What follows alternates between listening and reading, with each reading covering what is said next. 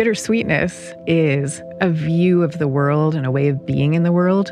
It's a way to connection, it's a way to transcendence. You're very attuned to the gap between the world as it is and the world as we would wish it to be. But somehow, what comes with that knowledge, there comes a kind of deep joy at the beauty of the world. So it, it's a like a real blend of all these deep instincts. You can take those pains and sit with them somehow and then make meaning out of them.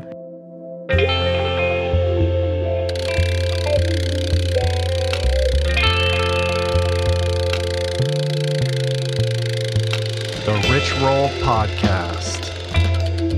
Are you one of those people that finds solace, comfort in things like rainy days or melancholy music? It's not a feeling of sadness, really, if you know what I'm talking about. It's more like this feeling of longing, like this ache, this beautiful ache, an ache that actually makes you feel more connected to the human experience. So, what is that exactly? Well, today's guest, a former corporate lawyer turned author, wondered the same. She went on like a seven year journey to actually better understand it the result of which is Bittersweet, her number one New York Times bestselling book that ponders this quiet state of being and why embracing it paves a true path to creativity, to connection, and even transcendence. You could say that quiet states of being are Susan Cain's specialty. Her first book, Quiet the Power of Introverts in a World That Can't Stop Talking, spent eight years on the New York Times bestseller list and was named the number one best book of the year by Fast Company magazine, which also named Susan one of its most creative people in business. Her writing has appeared in the New York Times, The Atlantic, The Economist, The Wall Street Journal, and many other publications. And her TED Talks on the power of introverts and the hidden power of sad songs and rainy days have been viewed over 40 million times. So today we go deep on both bittersweetness and introversion, and it's coming right up. But first,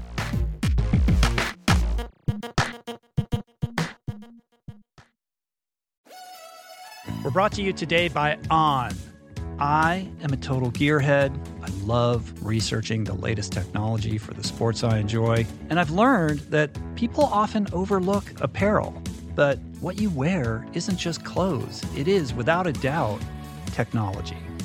Technology that can make or break a performance. And I can tell you, after spending two full days meeting with the apparel wizards at On Labs in Zurich, that On is innovating in this space like no other with next gen premium fabrics, and just this heightened level of sophistication and precision and testing and development and intentionality previously unheard of that puts them just miles beyond the competition. I've been rocking On's high performance running apparel, including the long tees, the weather jackets, even the climate jacket, all super lightweight, tailor fit, built to move and just gorgeous to get you out and get it done in fleet-foot comfort no matter the weather. I'm super proud to be a brand partner with this impressive team. From increasing product sustainability to improved energy return and impact protection, truly Swiss innovation at its finest.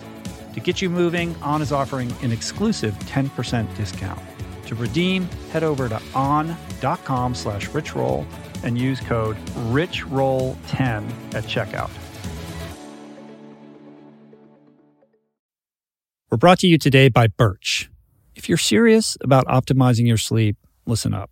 I've spent countless hours researching and testing various methods to improve my nightly shut eye, and I can confidently say that it all starts with a good foundation. And if your bed is old, if it's uncomfortable, lumpy, then your sleep inevitably is going to be impacted. So it's important to invest in a quality mattress, one that's insanely comfortable, that's organic, sustainably made, and that, my friends, is a Birch mattress. Fair trade and Rainforest Alliance certified with the finest quality organic natural materials like organic fair trade cotton. Birch mattresses are made with none of the toxic chemicals and off gassing produced by most major brands. Kind of important not to be breathing that for a third of your life, I'd say. Plus, it's super luxurious. I've been sleeping on birch for about five years, and I'd say it's the perfect ratio of soft to supportive, and the craftsmanship is just next level. I've got one in every room of my house. I love it. Pretty sure you will too. And right now, Birch is giving 20% off all mattresses and two free EcoRest pillows at birchliving.com slash richroll. That's 20% off and two free EcoRest pillows. Sleep better with Birch. We're brought to you today by Seed. Gut health is all the rage. There's good reason for that. I've probably devoted, I don't know, at least a dozen episodes of this podcast to the many, many crucial ways the microbiome contributes to your overall well being or lack thereof, and to the many diet and lifestyle protocols we should all adopt to promote gut health, from fermented food to fiber and everything in between, including, of course, the importance of supplementing with a probiotic. And the one that I have come to trust far beyond the shenanigans of the supplement world is Seed's DS-01 Daily Synbiotic. It's the most solid, science based, and rigorously evidence backed probiotic and prebiotic on the market. Formulated for optimal digestion, gut immune function, gut barrier integrity, skin health. In fact, my 16 year old daughter has been using it to clear up a significant acne issue, and it's been wonderful, as well as many other systemic benefits. Like I said, I've been taking it daily personally for years. I love it. My body loves it. And right now, for our listener community, Seed is offering 25% off your first month of Seed's DS-01 Daily Synbiotic. Visit seed.com slash richroll and use the code richroll25 to redeem this offer. That's seed.com slash richroll or code richroll25. Okay, Susan Cain. So I got to admit, the prospect of interviewing this literary lion uh, intimidated me just a little bit. Susan, of course, was brilliant, but I think I was a little bit nervous and anxious on this one. So I hope I did okay. In any event, we covered a lot of ground. We talked about her transition from attorney to writer, how she came to write about introversion in the first place, and the irony of being a public introvert, how to support introverted kids and coworkers. And then we discussed this idea of bittersweetness, the hows and the whys behind cultivating it as a means of giving our lives more resonance and more meaning and appreciation. Both these states, interestingly, introversion and bittersweetness, are states I think we can agree that culture does not do a great job of encouraging. Uh, but Susan really encouraged my acceptance and embrace of these ideas as an introvert myself and somebody who also scored pretty high on the bittersweetness scale uh, as states of being to be nourished and states that are, are really powerful when properly embraced and leveraged. And my hope is that you will find this conversation equally nourishing. So please enjoy me in conversation with Susan Cain. Was thinking about how I had this moment about halfway into my seven year legal thing where my grandfather died and he had been a rabbi mm-hmm. and he had been practicing up until the very end. He died at 94. Right. And I had this moment of like, oh my gosh, you know, I would never want to be doing this when I'm 94. Like, I don't even really want to be doing this right now. So something must be wrong, you know, because he was still so like engaged mm-hmm. in everything he was doing all right. the way through. So, so I, I just kept having those kinds right. of Right. But know? on some level, you needed an intervening event or a catalyst, right? Or somebody like Ken giving you permission with that email, like you need to write, like you needed a little bit of wind in your sails to kind of boost you out of that, you know, mentality of this is my world. And yet my world could be something greater. I think it's also that, like, when you're in that world, it's so all consuming and it's so 24 7. It's so, like, yeah. hermetically sealed that you can't really imagine what else you could do. Mm-hmm. You know what I mean? So yeah, it was really very sudden. Like the minute I left, uh-huh. it was like my whole life turned upside down instantly. Mm.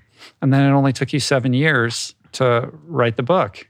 Yeah, something right? like that. Which yeah. is kind of like the amount of time you're meant to be on the partnership track a law firm to give birth to this, you know, work of beauty that we're going to get into today. I was thinking about you the other day because I got invited to attend this conference down in San Diego. And I was looking forward to it. Like, oh, I get to actually just relax and be an attendee as opposed to getting on stage, Yeah. which is very, to this day, anxiety producing in me. And then at the last minute, it was being put on by Sanjay Gupta at CNN. And he mm-hmm. texted me and he's like, oh, by the way, I think it would be great if you did like a fireside chat with Lance Armstrong, like on Thursday or whatever. And, and uh-huh. I immediately went from like thinking this was a little bit of a mini vacation Yeah, to like totally. suddenly like, oh my God, how am I going to do this? Like tormenting myself and being tortured over the whole thing because no matter how many times I've graced a stage, it still feels very unnatural to me and is still very anxiety producing. Yeah, I know exactly what you're talking about. You probably know I used to have this huge public speaking Sure. phobia. So for me, it used to be like, you know, a completely destabilizing event. So I'm totally past that now. Like that's overcome. Mm-hmm. But I still completely relate to what you just said. Like if I'm in the audience and going to the conference, it's like, la la. Um, Right. But it, waking up in the morning when I have to be the one on stage, it's just like, that's not a chill morning. Yeah. Yeah. Well, the occasion of this conversation is your latest book, Bittersweet, but I do want to spend a little bit of time on the introversion Sure. subject matter Yeah. because I relate to it so deeply as somebody who has come into an awareness of being an introvert or on the introversion side of that spectrum. Yeah. Yeah. But somebody who can emulate the extrovert for short bursts or periods of time, Mhm. but always has to retreat to charge the battery back right. up. Like yeah, it comes we should at definitely a cost. talk about that. Yeah. So oh yeah, no, I get it completely. you know, it's so interwoven with the public speaking thing too, which It is so fascinating. interwoven. There are introverts who are totally comfortable with public speaking. It's like some small Mm. subset of them feel that way, but for most people, they more describe what you just did. Yeah. But even extroverts probably fear it on some level. Is that the case? Oh, lots of extroverts fear it. Yeah, I mean, it's like the number one fear. So there's tons of extroverts who are Yeah. terrified of speaking. Yeah. And Yeah. you know what's interesting about your work, you know, when we talk about quiet and introversion, which is a subset of the population, albeit a larger one than I think we previously realized, bittersweet speaks to something that's universal in all of us, not mm-hmm. just to that subset, but on some level to everybody. But I think what unites these books, or one thing that unites them, is that they both are this call to elevate something that society undervalues or doesn't quite understand, and often to our detriment squashes out of us. Yeah. And yeah. so that's kind of you know this universality theme that permeates your books. Like, what is that sensibility? Like, how did you come into that? I'm interested in like how you chose this subject matter and why this has become you know your calling. Yeah, absolutely. We can talk about that. It's exactly what you just said, like hidden superpowers. And it's also about a different way of being in the world from the one that is celebrated, you know, in the mm-hmm. media, in celebrity culture, and all of it, in our work culture. I would say both of the books are about a different way of being in the world. Yeah. Yeah. Yeah. So, I mean, Yeah. start with introversion. Like, I think the sense of the introvert is that he or she is always out of step with expectations, or there's a feeling of less than, or a pressure, a social pressure to be other than who you are. Yeah, you know, I don't know where this comes from in me, but I would say when I wrote Quiet and when I wrote Bittersweet, I thought that I was writing two really different books. Mm-hmm. But now when I look at them, they both have to do with the way in which culture has such a specific and really rather narrow expectation of the way that we're supposed to be in the world. And so both books are talking about a different way of being and one that is quite powerful, or ways that are quite powerful in their own right, but that don't get celebrated. And kids from a very young age, like in the case of introversion, are taught you should be, you know, out there, you should be dominant, you should be loud, you should take charge, you know, this whole constellation of qualities, which are wonderful. But there's another way of being that describes a third to a half of the population and that brings with it delights and powers of its own. And it just felt to me like, you know, a colossal mm-hmm. waste of talent and energy and happiness to be telling up to half the population that who you are isn't okay and you should be mm-hmm. turning yourself into a pretzel to be some other way. Right. And so, how do you define that? Like, what is your definition of introversion? And I suppose the follow up question to that is like, how does that differentiate from someone who is shy or somebody who is insecure or has some kind of social anxiety?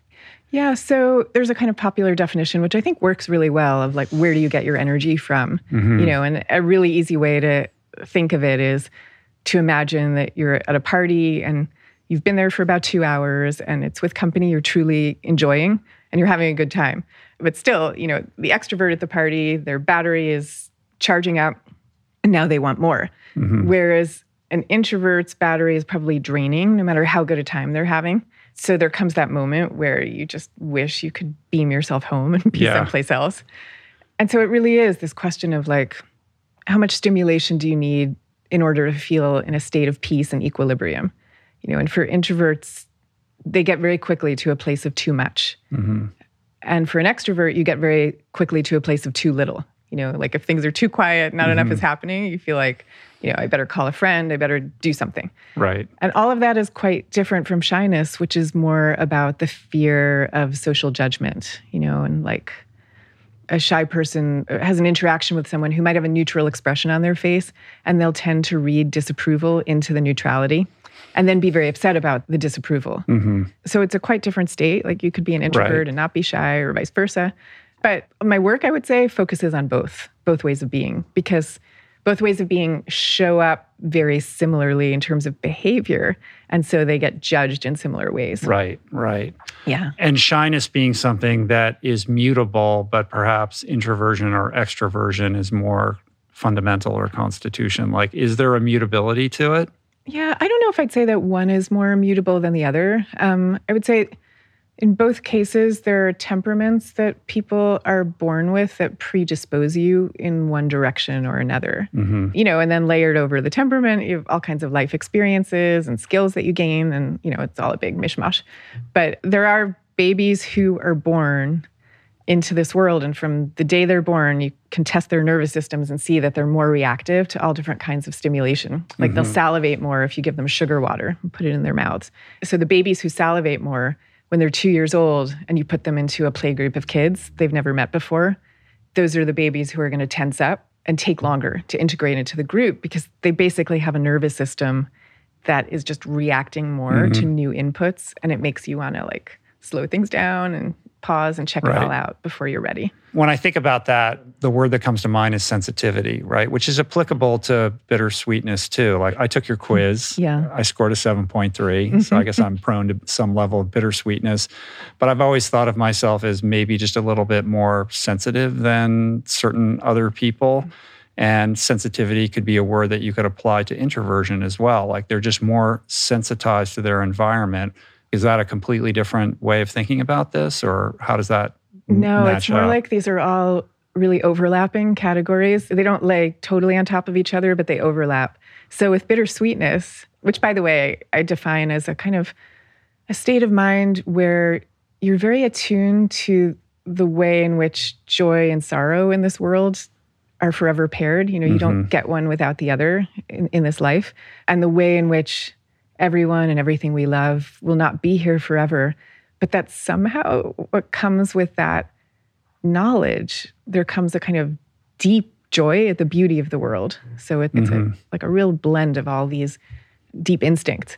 And what we found, we have a bittersweet quiz. I say we because I developed it with Scott Barry Kaufman, who I know you know. Yeah, yeah, yeah. I'm seeing him on Friday night. Oh, that's right. Yeah, I yeah. know. I know. He actually was inviting me to come, but I'll be Ah. back home by then. So Scott Barry Kaufman and I, and David Yaden, who's at Johns Hopkins, we developed this quiz to measure how bittersweet you are. And what we found is that the people who score high on the quiz, like you, also score high on this trait of high sensitivity that mm-hmm. you're talking about kind of instinctively. And that trait is basically like the kind of person who just reacts much more intensely to everything. You know, like if you see the beauty of these canyons out here, you're going to really love it. And if there were suddenly a loud and terrible noise, it would probably bother you that much more. And so many introverts are highly sensitive, but not all of them. So we mm-hmm. actually didn't find that there's any correlation between bittersweetness and introversion. That's the correlation is with sensitivity. Yeah, that's really interesting. Yeah, Because you would yeah. think that they would toggle together. Well, it's like about 80% of highly sensitive people are introverts. But you could be highly sensitive and be extroverted also. Right. And then you could be introverted and not be sensitive. Right. So that's why I say these are like overlapping Yeah, yeah, yeah. categories. I'm interested in how we arrived at this moment in our culture, and you've written about this, where I wouldn't say we pathologize introversion, but we certainly don't socially select for it, right? Introverts are sort of thought of as the people who are going to have a harder time in the workplace achieving.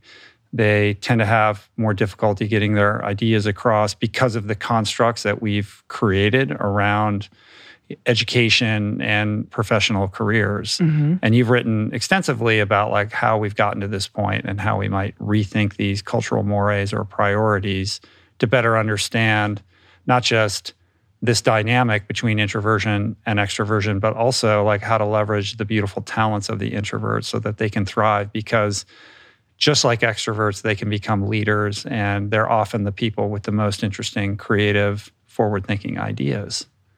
Yeah. And so there's this real mismatch. I mean, when you look at who have been many of the most creative people over time, I mean, like psychologists have studied this, and you usually find people who are quite introverted or at least to some degree introverted because solitude is such a key ingredient of creativity, which is not something that ever gets talked about, but it's mm-hmm. true. Yeah. And for me, you know, I think I was just aware of this mismatch from a really early age because I come from a family of introverts. Like, I don't think we have a single extrovert in my family of origin. And it was just really plain to me that the different things that my family members were doing in the world, things that I admired, were so related to their kind of quiet and cerebral way of being. You know, like I, I had a father who um, he was a doctor and a medical school professor, and he was amazing at what he did. And he was the one you'd go to if you couldn't figure out the diagnosis. He, he might be able to figure it out. And he was also somebody who would go to work these long hours, and then he would come home after work and pore over medical journals and go to the medical conferences and sit in the front row and tape everything and listen Yeah. to it over and over again until he'd figured it out.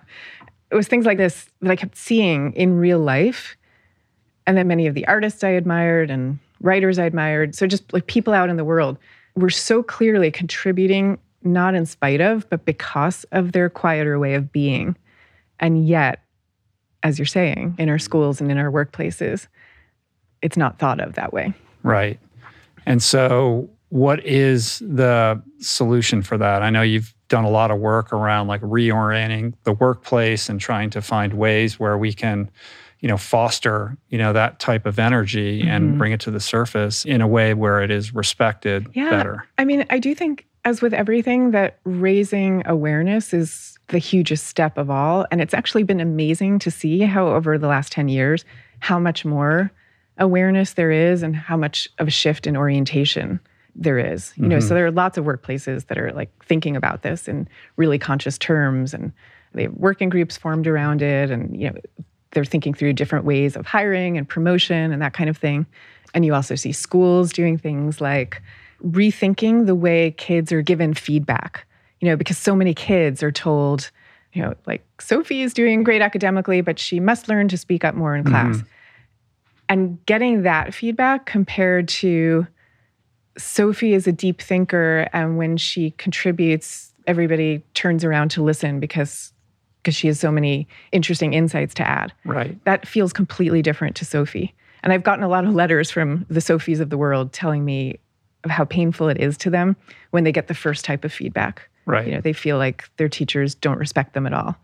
So I am seeing those kinds of changes. We are seeing those kinds of changes. And that's really gratifying, even though I think we have a long way to go. Mhm. I just know for myself when I think about open plan, open yeah. floor plan workplaces or, you know, co-working play like that just that sounds terrible to me. Like I want a womb. I want to shut the door. Yeah. I don't want any windows. I don't want anybody to ever knock on that door or for the phone to ring. Like my great ambition is to be left alone. And when I can inhabit that place, I then can do the work that I feel compelled to do, my best work. Um, but anything that involves collisions or like inter is like just sounds like a nightmare to me and when i see that trend of like these open floor plans, that doesn't seem conducive to the introvert being able to express themselves optimally. Oh my God, yes. Yeah. And in fact, I discovered this because, um, well, you know, like you, I used to be a corporate lawyer. So Uh-huh. I had come from this world. I assume your firm was like this, where, you know, everyone had their own little office. And Yeah. It was almost like a dormitory with everybody in their office. So I kind of thought that's what work looked like. And then I started researching quiet. So I decided I was going to like plop down in Silicon Valley for a while because I figured there would be many introverts there. Mm-hmm. And I was expecting this kind of introvert nirvana. And I got there, and all these people who I was interviewing, they're all coming up to me and kind of whispering, like, this open office plan that I'm in is a disaster and I can't concentrate. Like Right. all, everything that you just said Everything's overwhelming. everything's overwhelming. And they were like, I can't tell my boss. This is why they're whispering. They're like, I can't tell my boss because if my boss heard me saying this, they would think I'm not a team player. They think I don't like my colleagues. And it's not that. It's just it's everything you just said, you know, mm-hmm. about the best way that they would focus and be in a state of equilibrium would be in private environments. So they started asking me, like, is there research that I could show my boss to just let them rethink this a little bit? And I started looking, and this was already, this was like a long time ago. But even by then, there was a lot of research. There was a mountain of research showing all the problems with these open office plans, specifically for introverts, but really for everyone. You know, focus goes mm-hmm. down, people get more sick, all this stuff. So, fast forward, I would say now people are starting to understand how problematic that kind of floor plan is. And especially now in the wake of the pandemic, there is a kind of rethinking going Right, on. right. Where we end up remains to be seen because it's also much more cost efficient to have everybody crammed into Sure, one big of course. space. The pandemic must have provided you with a lot of data on this. Like on one level, it's sort of nirvana for the introvert who now can be ensconced in their own home and can sort of control their environments a little bit better. But then over time, maybe not so good. Like, what have you learned about the pandemic in terms of the introversion, extroversion thing in the workplace, et cetera? It's a little bit of a mixed bag because, uh, you know, as you're suggesting, there's a way in which, especially during kind of peak lockdown, there's a way in which it was much easier for your typical introvert than for your typical extrovert. But all the uncertainty that was involved and the disruption isn't easy for anyone. Mm-hmm. And introverts in general are less comfortable with uncertainty than extroverts are. So it, I would say it took a toll in different kinds of ways. Mm-hmm. But what I really saw is that especially at that moment, it was really a fantastic time, regardless of who you were, to take stock, or regardless of your temperament, to take stock of whether your previous life had been working for you or not. You know, because I Yeah. I knew many extroverts who were telling me, you know what, even for me, I was going to 24 7, and now I realize that I, I want to pull this back. Um, and then there were introverts who were saying, this is fantastic and I love not having to go to the office all the time and I have to rework my life to to, to preserve some of this. Yeah, I think um, we're going to be learning about this for years to come. Like we're still kind of in it, mm-hmm. and we don't necessarily have the the ten thousand foot view on the long term impact of this. But Right. you know, it's been hard for everybody. It's been very hard on you and your family. I know that. It must have been excruciating for you while writing this book on bittersweetness to you know kind of endure loss in your own family. Yeah, you know, that was an interesting thing because people assume that I wrote bittersweet like in response to the disruptions and the losses of the pandemic. But, you know, because as you say, I, I lost my brother first and then my father um, to COVID. But I was actually working on this book for years before that. You know, that is my way. I, I work on things for a really long time. So I don't know. What's interesting to me about that is I I see the world as bittersweet all the time. And I'm like, regardless of what's going on, you know, so when it's a pandemic, it's not surprising to me. And the epigraph of the book comes from the Leonard Cohen quote of um, there's a crack in everything, and that's where the light gets in. So because of seeing the world that way, it means when when we're in difficult times, I'm also more apt to be looking for what the the light side is. Just as when we're in good times, I'm like, come on, you guys, don't you realize everything's not as perfect as you think? Yeah. There, there's also all this loss and fragility going on at every moment. Um, it, it's, it's a kind of worldview where you're seeing it all constantly. Well, it's a non binary, non dualistic Yeah. approach, right? It's a very Yeah. holistic approach to how emotions operate. And you can't have one without the other. And this is a Mhm. soup. And the more that we can appreciate that one doesn't happen without the other, the more kind of space there is for for healing and kind of understanding the beauty and the power of leaning into these emotions rather than avoiding them because we're constantly being signaled to just be happy or pursue happiness at all times, at all costs. Right, right.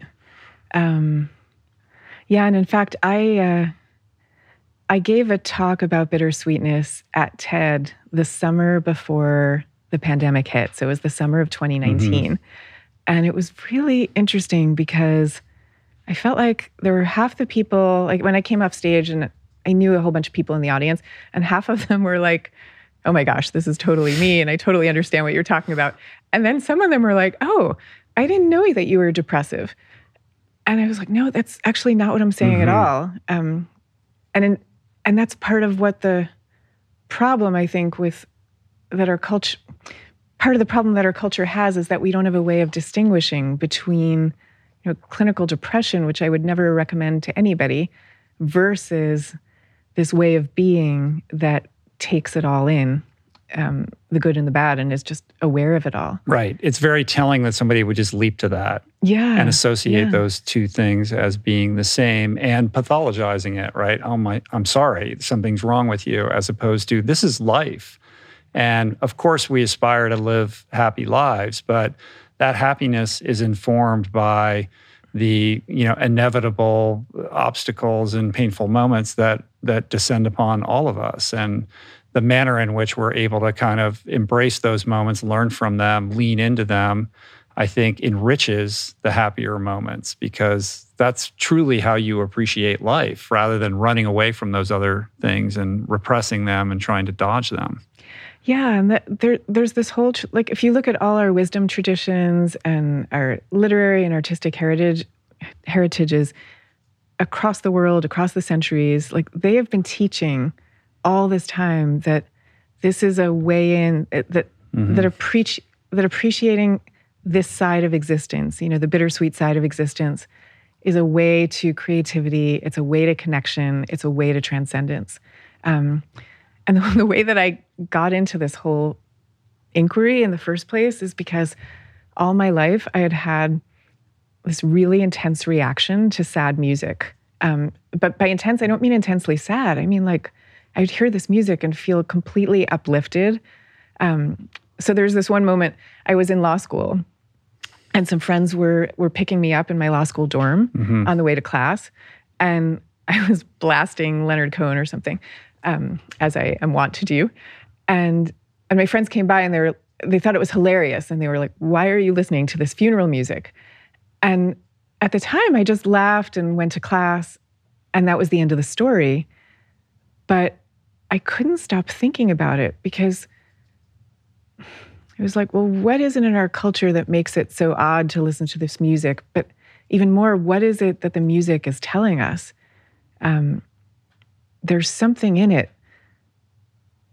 I mean, we, we we know that sad music is much more likely to produce like goosebumps and Mhm. chills in listeners. People listen to the happy songs on their playlist 175 times, but they listen to the sad songs 800 times hmm and uh, and there's something there's somewhere that that music is pulling us of like that the musician is telling you that thing that you felt you know that pain that you've sometimes felt.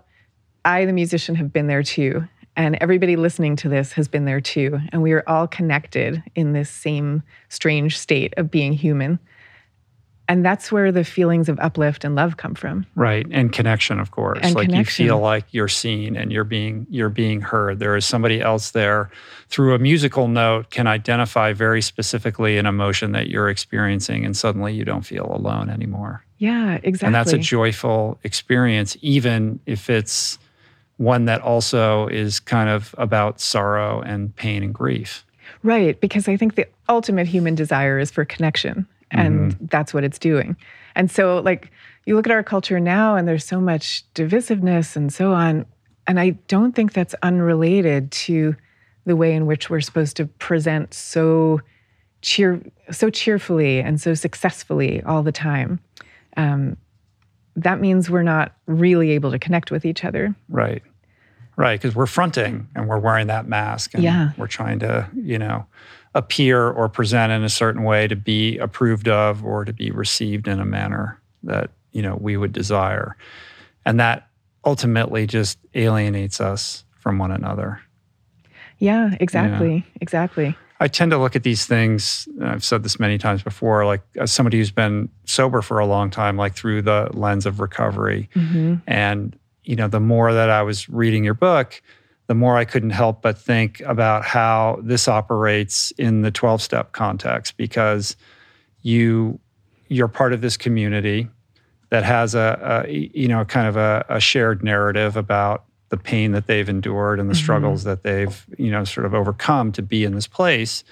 Uh, but then you know somebody has the courage to get up in front of a group of people and share their pain and their grief and their sorrow but do it with a level of levity and also a level of of of specificity. And i found the more specific it is the more universal it is. Like when somebody i may not relate to the facts of that person's experience but i can relate to the emotional experience that they've had. And and you can't help but feel incredibly bonded to this person and and to the group through the courage and the pain and the grief and the levity that makes it all this you know soupy mess of hmm. emotions mm-hmm. that that just make you feel more human mm-hmm. Mm-hmm. Yeah. Um, you know, as you were describing that, what came into my mind is Darwin, actually.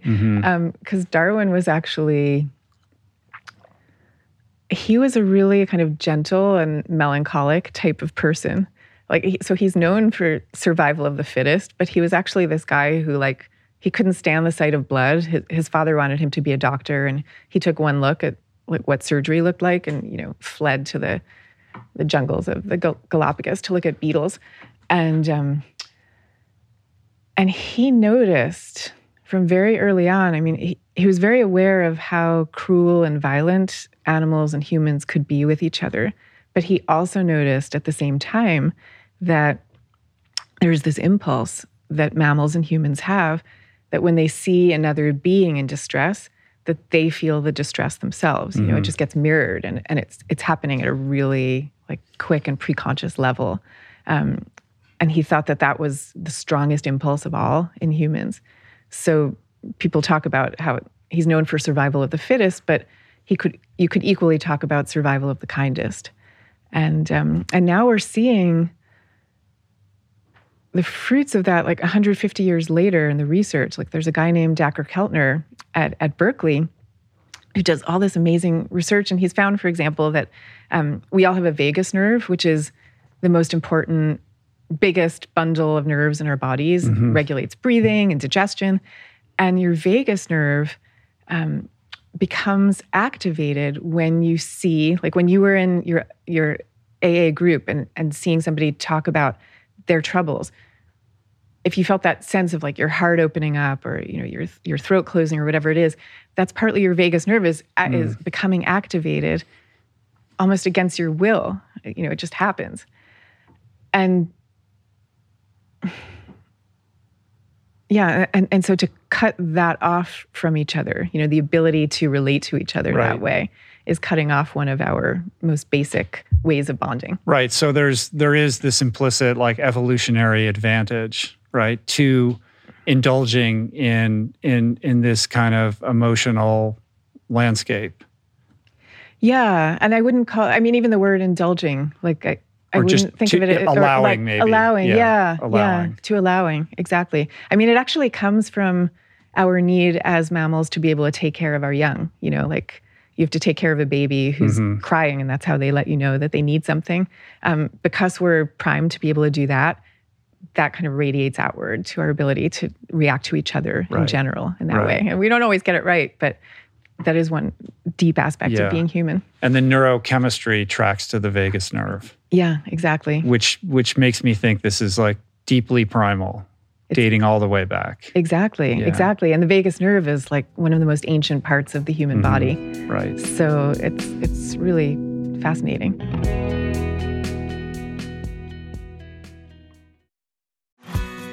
We're brought to you today by Recovery.com. I've been in recovery for a long time. It's not hyperbolic to say that I owe everything good in my life to sobriety. And it all began with treatment, an experience that I had that quite literally saved my life. And in the many years since, I've in turn helped many suffering addicts and their loved ones find treatment. And with that, I know all too well just how confusing and how overwhelming and how challenging it can be to find the right place and the right level of care, especially because, unfortunately, not all treatment resources adhere to ethical practices. It's a real problem, a problem I'm now happy and proud to share has been solved by the people at recovery.com who created an online support portal designed to guide, to support, and empower you to find the ideal level of care tailored to your personal needs. They've partnered with the best global behavioral health providers to cover the full spectrum of behavioral health disorders, including substance use disorders, depression, anxiety, eating disorders, gambling addictions, and more. Navigating their site is simple. Search by insurance coverage, location, treatment type, you name it. Plus, you can read reviews from former patients to help you decide. Whether you're a busy exec, a parent of a struggling teen, or battling addiction yourself, I feel you. I empathize with you. I really do. And they have treatment options for you. Life in recovery is wonderful, and recovery.com is your partner in starting that journey. When you or a loved one need help, go to recovery.com and take the first step towards recovery. To find the best treatment option for you or a loved one, again, go to recovery.com. Meditation has been a recurring theme on this podcast dating back to its beginnings. And in conversation, always leads people to asking me about the best way to begin. There are no shortage of modalities, of resources, and apps available. I have experience with many of them, but my mainstay, I have to say, the one that I have found most useful is Waking Up. It's this unique treasure trove of wisdom that has become so important to my daily routine that the app finds itself right in the dock of my phone for immediate fingertip access. Beyond its robust catalog of daily meditations, it's also this extraordinary library of mindfulness resources that go well beyond the strictures of meditation with courses on stoicism, cognitive behavioral therapy, time management, procrastination, as well as thoughtful conversations with leading scholars on everything from psychedelics to happiness. It really is one of the most worthy investments you can make in yourself. And listeners of the show can get 30 days to try Waking Up for free. Plus, you'll save $30 on the in app price. If price is a concern, Waking Up offers the app for free, astonishingly for anyone who can't afford it. You can find the links on their website to get a full scholarship right now. Just go to wakingup.com slash richroll to start your free month today. That's wakingup.com slash richroll. What is the meaning of life? What happens when we die? What is our purpose here? If, like me, you ponder these delicious existential questions, I have got just the thing for you. It's called Soul Boom. It's a podcast hosted by everyone's favorite best friend and my friend, the deep thinking and deeply hilarious Rainn Wilson, where he communes with intellectuals and entertainers, theologians and philosophers in intimate exchanges that tickle the mind, heart, and yes, the soul. Subscribe to Soul Boom on YouTube or wherever you get your podcasts and explore other groundbreaking series at voicingchange.media.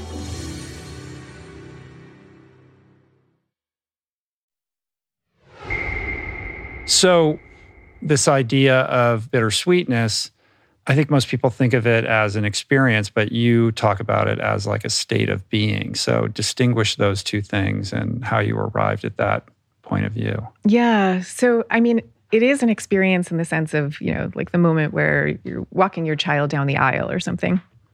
That is a quintessential bittersweet experience. But there's also a view of the world and a way of being in the world that's quite bittersweet. Um, you could call it melancholic, except that word in our culture is Sort associated with clinical depression, yeah. and and that's not really what it means, or or it's not the way I'm using it. Um, so the bittersweet state of being is much more about like this sense of it's a sense of that awareness of joy and sorrow and of fragility. Um, Aristotle, 2,000 years ago, asked the question of like, he has this question of what, why is it that so many of our great poets, philosophers, and politicians all have a melancholic temperament? Like, wh- what is that? So it's something about being attuned to the gap between the world as it is and the world as we would wish it to be. Mm, mm. You know, there's like it's like the the emotional DNA of humans is like we come into this world with a sense that there is a more perfect and beautiful world that's out there somewhere to which we belong, but we somehow find ourselves here instead. Right. And- so it's not it's it's this the yearning and the long the longing, like the idea that things could be better. It's not a despairing per se, but it's a it's a sense that like we're in a certain place, it could be better and and the melancholic impulse is built out of like how to get from one to the other. Yeah, and it, it's like it's the heart of our creative impulse. You know, it's like a feeling of like, how do you get closer to that perfect and beautiful world for which you are yearning? You know, so that the word longing, like it literally means to grow longer and to reach for. So there is a sense in which we're all reaching to get to this other place, and that's what that's what propels us forward. And like historically we've always known this it's really only recently that we've forgotten it so like with the odyssey homer um, that that whole adventure it starts with homer who's on a beach weeping for his homeland because he's so he's so homesick. And because he's so homesick he goes out into the water and has this adventure. Um, it's the same thing with all our religions you know like we're longing for the garden of eden we're longing for mecca we're longing for zion.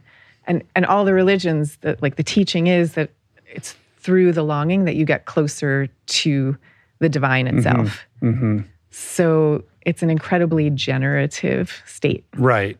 And it's also tempor it's about temporality as well, right? This idea of fragility and nothing lasts forever and we're only here for a short period of time.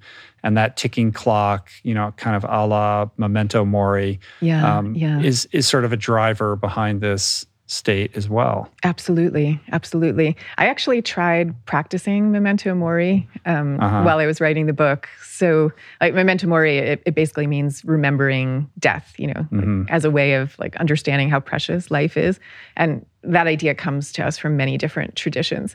Um, so I tried it, and I actually found it to be so incredibly helpful. Um, and the the place I really noticed it is like my kids at the time were pretty little and we had this bedtime ritual that we were doing. And and it was an amazing time of day and it was like reliably the time that they would open up about whatever was on their minds And it was just great. Um, and i also was bringing my cell phone into the room while i did that you know while we would do bedtime.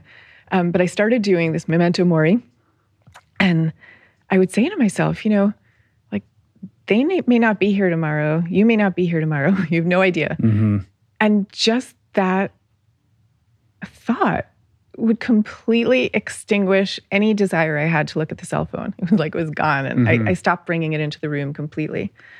Um, and it didn't feel, it didn't feel sad. It didn't feel depressing. It was just a reminder. Right. That for me, you know, connects to gratitude. Like if I can be present, that's that's the that's what I'm trying to cultivate. It's not necessarily a bittersweetness other than like, oh my goodness, if this is the last time that I'm able to do this, there's a there's a dusting of sadness on that, I suppose. Um, it's complicated. It's complicated. Like having to tease all this stuff out. No wonder it took you so long to write this book. you know, just trying to wrap my head around like what it is and what it isn't, how you cultivate it, you know, how to how to you know channel it appropriately. Um, Well, do you know the feeling I'm talking about when you listen? I don't know what kind of music you love. I mean, we all like many different I mean, I love but- Leonard Cohen, and I know Uh-huh. he's your spirit animal. So He's you my spirit go animal. ahead. It's true. Yeah. No, I mean, it's just like I started out with that question of why sad music? Like, what's so great about it? And it, that seemed like a kind of narrow question. I didn't Mm-hmm. really realize it was going to become a whole book.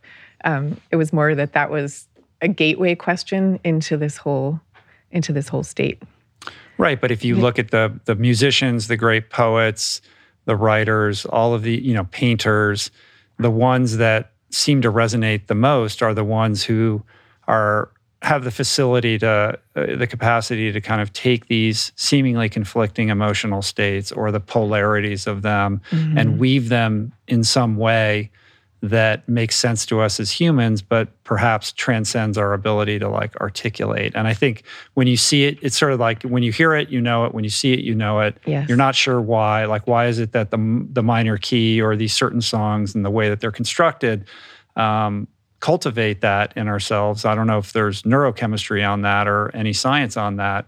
But it really is like, I know what that is. I don't know why I know what that is. It makes me feel this certain way that is, you know, perhaps, you know, seemingly off my optimal state. And yet there's a comfort, like you talk about rainy days and things like that. Like you kind of want to languish in it. Yeah, there's a comfort and there's a there's a transcendence in it. Mm-hmm. Like with Leonard Cohen, the very first artistic act that he took was when he was nine years old and his father died, and um, and he he took one of his father's bow ties and he wrote a poem, and he buried the bow tie and the poem in the garden, in the backyard garden of, of their family house. And that was his first artistic act. And it was like he was kind of repeating that act again and again throughout his career.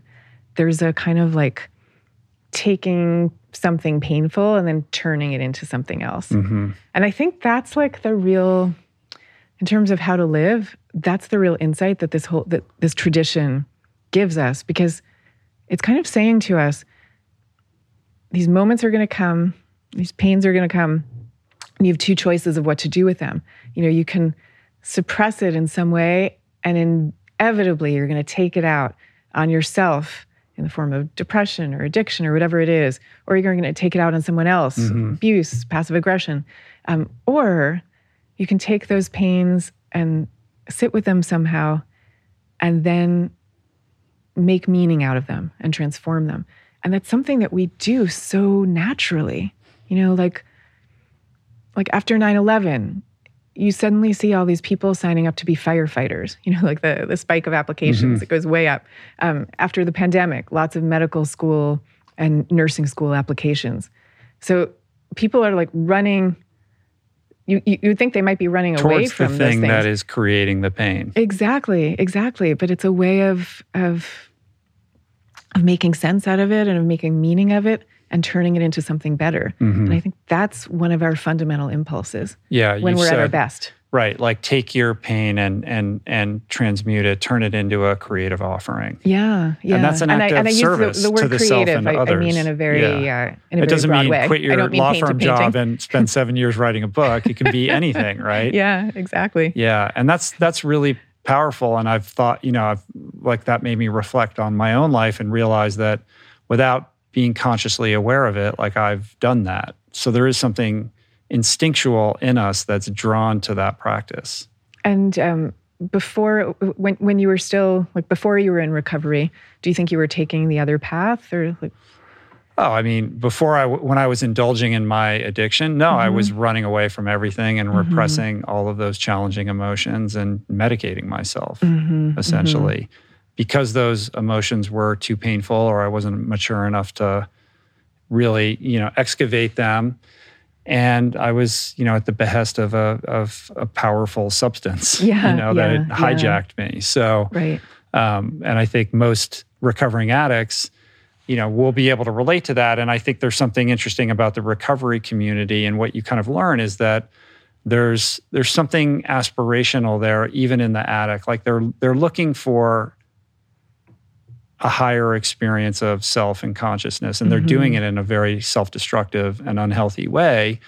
But at the very core of it is like there there should be something better, or I'm in pain and I'm reaching for something else Yeah. you know and and then when you get sober and you can continue to reach in a healthier direction people in recovery like i know so many people who are just un, they're just amazing human beings eh, because they've learned to take that pain and turn it into some form of creative offering um, that is healing for not only themselves but for a lot of other people Yeah, that that makes complete sense to me. Um, I uh, I wrote most of Quiet in this cafe called Doma in Greenwich Village, which no longer exists tragically because it was it was my place. Um, oh it was such a great place. It was like it, it just had this amazing creative energy, and people would come from all over and and uh, and work on their stuff there and get to know each other. And one or two nights a week, it would happen that this group of people would come in, and I always noticed them because they always had like this special light about them. There was a kind of charisma in them. Um, and then I found out that they were all coming from a, an AA meeting. They were coming for their going for their coffee after the meeting Exactly, exactly. Right. yeah. yeah, Yeah. They had been meeting like right down the street. uh-huh Um, there was something about this group that you could feel they're reaching, you know, for Mm-hmm. transcendence or reaching for the more perfect and beautiful world. You, you could just feel it in their Yeah. very being. And I think they were probably at a moment in their lives where they were making the transition from doing that in an unhealthy way to doing it Right. in a meaning making way. Right. Yeah, and I, I- one of the one of the more powerful aspects of that is like making peace with that pain and and kind of transcending the shame that's associated with that. And when you can kind of own it because you've unpacked it and looked at it and shared it and worked through it, um, that becomes a really powerful tool for continual growth. But it requires taking the blinders off and and dealing with it. And really, the subtext of bittersweet is is for all of us to do that and appreciate you know all the colors of life and to really challenge ourselves to embrace these difficult emotions rather than run away from them. And the larger, you know, the larger question that I'd, I'd love to hear from you on is like, how did we get to a culture that so forcibly, you, you know, pushes us in the direction of, of, you know, repressing so much? I mean, mm-hmm. start with the Calvinists and like walk us through like how we got to here and how we can kind of grow and mature as a society to have a healthier relationship with the nuance and complexity of the human psyche. Yeah, okay. I'll start with like a glimpse of where we are right now, and then I'm going to go back in mm-hmm. time. So, where we are right now, our problem is that we look at ourselves and each other in terms of are we winners or are we losers? You know, it's like this great binary, and it's a kind of harsh binary. And, you know, the, the word loser literally has gone up astronomically in usage over the past decades. But going back in time, so we started out as, um, with Calvinism as the dominant religion.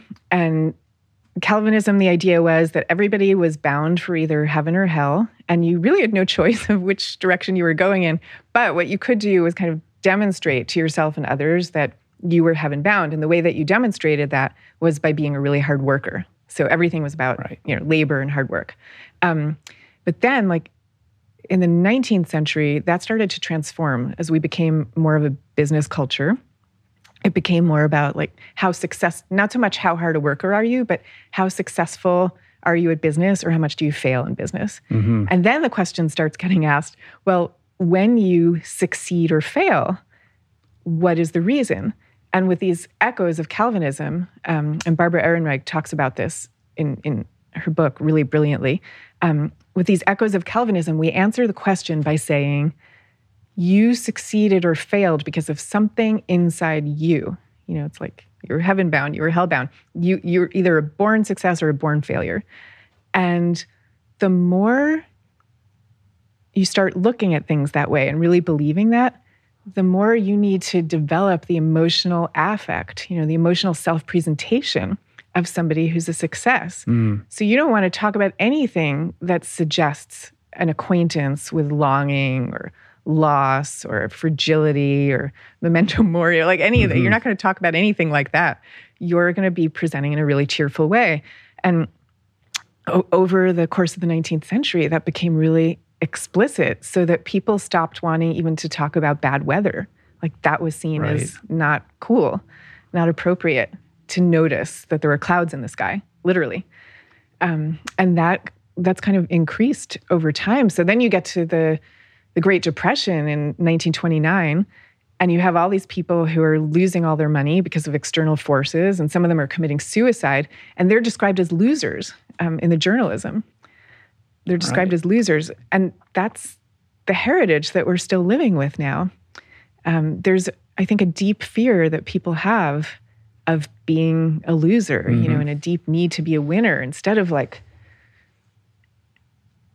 in, instead of seeing the actual truth of the situation is which is that in all lives there are successes and failures and wins and losses and that's just how it is Right. It's so interesting that it emanated out of this heaven hell binary. yeah Um, winners, losers, heaven, hell, rich, poor, these binaries that put us in buckets and allow us to judge each other. Yeah and to judge ourselves And our, yeah, to judge ourselves, ourselves probably more more detrimentally, right? yeah i mean the fear when, when people start feeling like they're getting closer to the loser side of that divide hmm I, I think the, the fear and the shame in that is overwhelming But has that not even expanded? Because now, as we have moved even more towards this um, self-help obsessed culture, it's a it's a happy sad thing or a you know depressed happy thing, and we're afraid of people who are demonstrating challenging emotions, and we're sort of repelled by them. Like we move mm-hmm. away from the person who's grieving or the person who is depressed because we don't have a comfort level or a vocabulary for how to communicate with them. And there's this sense that it's contagious, right? Like we can't be associated with that. That's got to go over there. And even our relationship with death, to bring memento mori up, like yeah yeah it's in a hidden corner and we don't talk about it and we pretend it's not going to happen to us and um, we've sort of stripped it from our our kind of daily experience of life despite its inevitability and there is something pathological about that Oh yeah, and we, uh, you know, we allow people to grieve for a certain amount of time, but then after that, there's get something. over it yeah Yeah, it's, it's, like really socially unacceptable. and that's because it's making me uncomfortable that you're still grieving like i don't really want to be around that you know, I think it's that, and I also think there's something. There's a way in which we judge it. You know, it's there's something distasteful about it. there's Um, it's, there- it's I mean, yeah, like think of the admiration that we have Mm-hmm. for people who, you know, they're like moving forward in a healthy, supposedly healthy way. Like even in the the most recent version of the DSM manual for um, in psychology, they've now limited the amount of time for grieving. I'm forgetting now the exact amount, but it's like a very short amount of time. And then Hmm. after that, you're considered to have a diagnosis if you're still in a state of grief for a, for a loved one. right that's so weird Yeah. And like in Bittersweet, I tell the story of, do you know Susan David? i do Who I love. yeah Yeah. So she's a dear friend of mine. She's a great psychologist. Mm-hmm. And her work came out of her experience um, when she was 14 and she lost her father to cancer. Okay. And Susan is a really cheerful person by temperament. That's Mm-hmm. like who she is. Um, so because of that, she felt all this cultural pressure. And because she's so cheerful, she put on a big show for the whole year after her father died. She like went to school, acted as if nothing was wrong. Everyone would say, Are you okay? She was like, Sure, I'm fine. Um, but in the meantime, she's off in the bathroom vomiting up her lunch every day. So that's how it was coming out for her. And she would have kept going on that way until in her English class, she had a teacher who had also lost a parent at a young age. And the teacher hands out blank notebooks to the class and says, and, and she looks Susan straight in the eyes and she says, I want you to write down what you're truly feeling. And no one else is going to read it except me. And I'm hardly going to comment at all, but just write the truth, write the truth of your experiences. And Susan said that moment for her, it was like a revolution in a notebook. Because it was like the only time she had been invited to actually tell the truth. Um, and that was her healing. Hmm And like that's what that's what we don't do. Right. And that's what leads to this whole life of exploring emotional resilience and how to develop it, right? And Yes. certainly by repressing or running away from these difficult experiences and emotions is to undercut our ability to develop that level of resilience to weather the difficult times that we all inevitably face. Yeah, exactly. Yeah. Exactly. Yeah. And that the more, I mean, th- there's really interesting data on it, you know, that the more we have a sense of the fragility of existence, the more of a sense of gratitude we have, um, the less angry we feel, uh, the more we invest in meaningful relationships.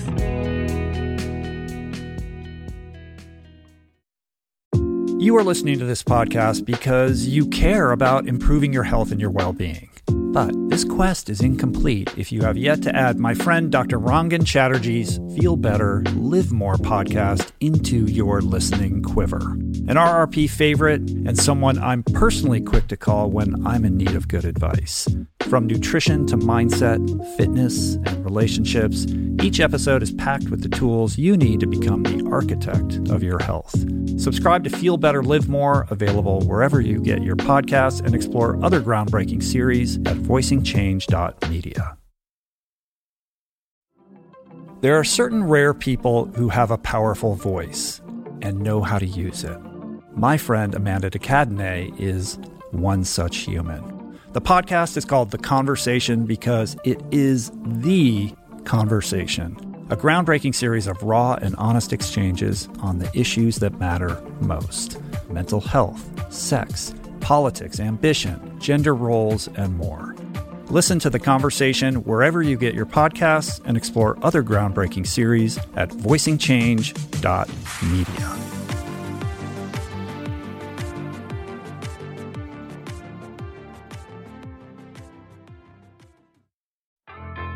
There is so much health information out there. It can feel overwhelming and leave even the most well intentioned confused about what's what and who to trust. Well, the first person that I call when I'm seeking clarity is my friend and nutrition expert Simon Hill, host of the fantastic podcast, The Proof. Each week, Simon matches wits with brilliant scientists, translating their evidence based insights into actionable tools for better well being. Subscribe to The Proof, available wherever you get your podcasts, and explore other groundbreaking series at voicingchange.media.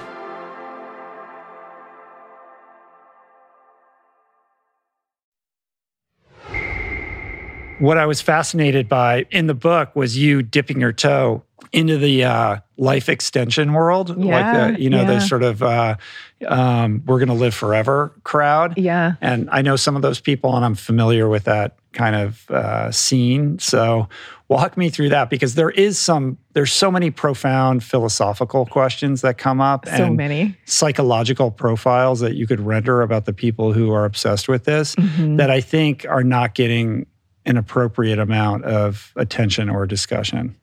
Yeah, I agree with you. And in fact, when I went to one of these conferences, I was just assuming that there was going to be all kinds of philosophical discussion Right. about whether this was a good idea or not, or like what the, No, what it's the downsides totally were. Pollyanna on that. oh my God, Yeah. no, no, no. It's, mu- yeah. I, I mean, it's much more like, thank goodness everybody here is beyond all those questions. We don't Mm-hmm. have to talk about that. We know it's a good idea. That's really the vibe. yeah yeah i had um i've had a couple people on the podcast who are from that world and and i can't help but think like philosophically like what is your relationship to life if you could live for 300 years? Like how does that change the choices that you make the risks that you're willing to incur and you know the kind of relationships that you're going to have with people? Hmm hmm but that doesn't really seem to be uh, of interest to the people that are I mean, they talk about it, but they talk about it in a way that resolves it very neatly.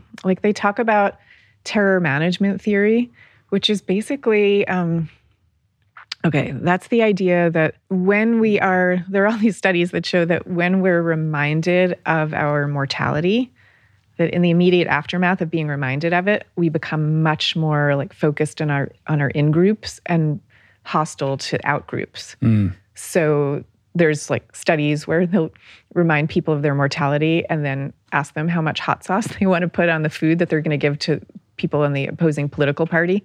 and people will put on too much hot sauce because um, they they get into this sort of anti outgroup mode. Right. So okay, so the, they take that and they say, well, this means that when we solve the problem of mortality, we're also going to be solving all our other problems of conflict and war and everything else. Because it's like if we could solve this, we'll solve everything else. And that's where I feel like I, I'm at, there's ways in which I'm actually really sympathetic to the life extension project, but I do feel like it's kind of missing the larger point that our problems are not only about the fact of mortality. Mm-hmm. You know, the problems are much deeper mm-hmm. than that. You know, they have to do with with just all the longings of existence that right. would be here whether or not we lived forever. Depending upon, yeah, like they're still they're still there. We're not going to sidestep that. And I think right.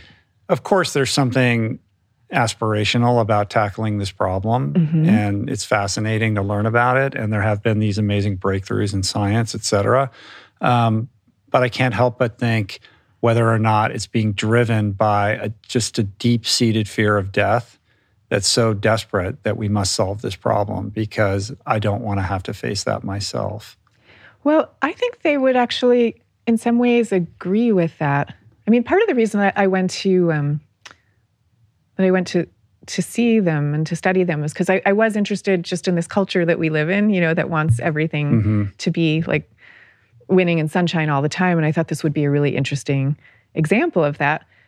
But what I actually found is all the scientists would get up on stage and present their thing.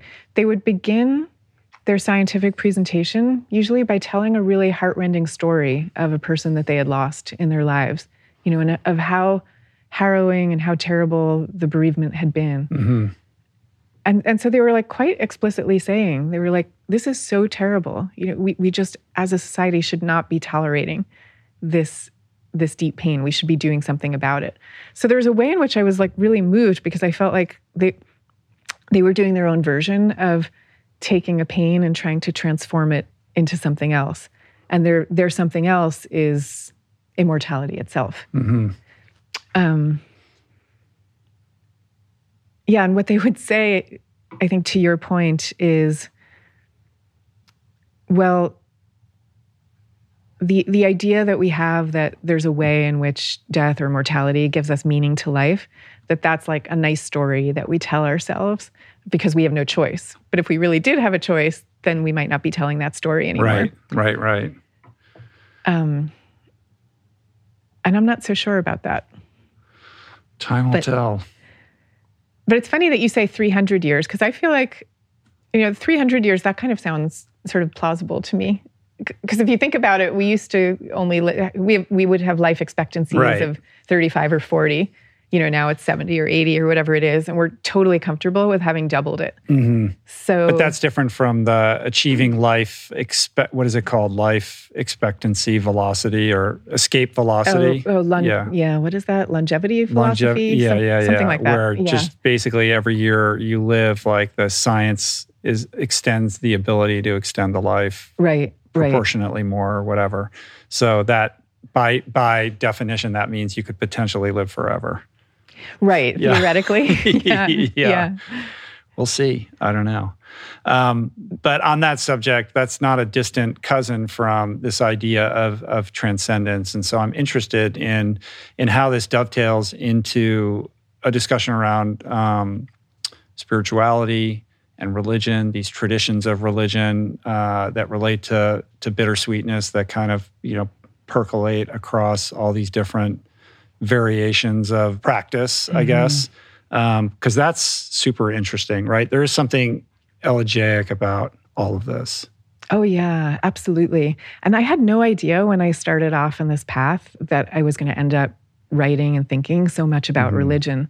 Um, but I started realizing this whole subject is like intricately bound up with that because almost every religion that I see, like the, especially the mystical sides of, of our religions, they're all talking about this state of longing that all beings have for you know union with the divine essentially.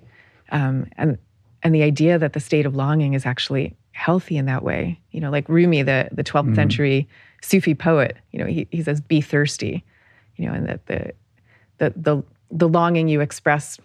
Well, he has this one poem where he's talking about um, about a man who's praying to God, to uh, to Allah, and he doesn't get an answer back, and so he becomes kind of bitter and disappointed, um, and he stops praying, and then um, and then he falls into a sleep, and he's not sleeping well, and Khidr, who's the guide of souls, comes along to him and says, "Why did you stop praying?"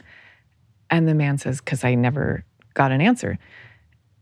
And and and the guide of souls says to him, "The longing that you express, that is the return message." And the Right. grief that you cry out from is exactly what draws you towards union. And so this is the message that we get again and again from mm-hmm. these traditions. Mm-hmm. Like the grief is what draws you towards the ultimate love that you seek. Mm-hmm. and the yearning it's it's like an it's almost like a a, a spiritual Ouroboros though because these things are are are a circle they're a cycle right like the yearning the the answer that you seek is in the yearning itself Yeah. Right. Yeah. Yeah. that's really beautiful Yeah, and I, and I don't think. Well, I don't know. I mean, maybe someone does. I wouldn't know, but I, I don't know that we ever like actually get there on this earth. But there's something about the act of the striving of drawing closer that is intensely satisfying. Yeah. And how did that exploration land for you as somebody who who kind of identifies as agnostic, but you had this grandfather who was this beautiful rabbi? Yeah. Um, where did this lead you? Well, it was really interesting for me because I grew, yeah, my grandfather was an Orthodox rabbi and like I really adored him. Everybody did. And he, he was like such a huge figure in my life. Um, and at the same time, I've always been deeply agnostic um, and didn't really honestly think that much about religion once I became an adult. You know, I was kind of dismissive of it, if anything. Um, but I don't know. I started to realize that the the thing that I feel when I listen to sad music and what someone else might feel, and I do to some extent when I'm in nature or something like that, the way I see it is that they're all manifestations of the same experience. And for some people, they have that experience through the language of the divine and religion. And for others, they have it through music or art or sports or whatever it is, but we're all kind of reaching for that same state. Um, and in fact, there's this Hasidic parable that I came across that talks about that there's a rabbi and he has a man in his congregation who he notices is paying no attention at all um, and isn't really buying what the rabbi's saying. And then the rabbi hums for the man a, a yearning melody, a bittersweet melody. And the man listens and he says, Now I understand what you've been trying to tell me all this time because I'm feeling this intense longing to be united with God. Right.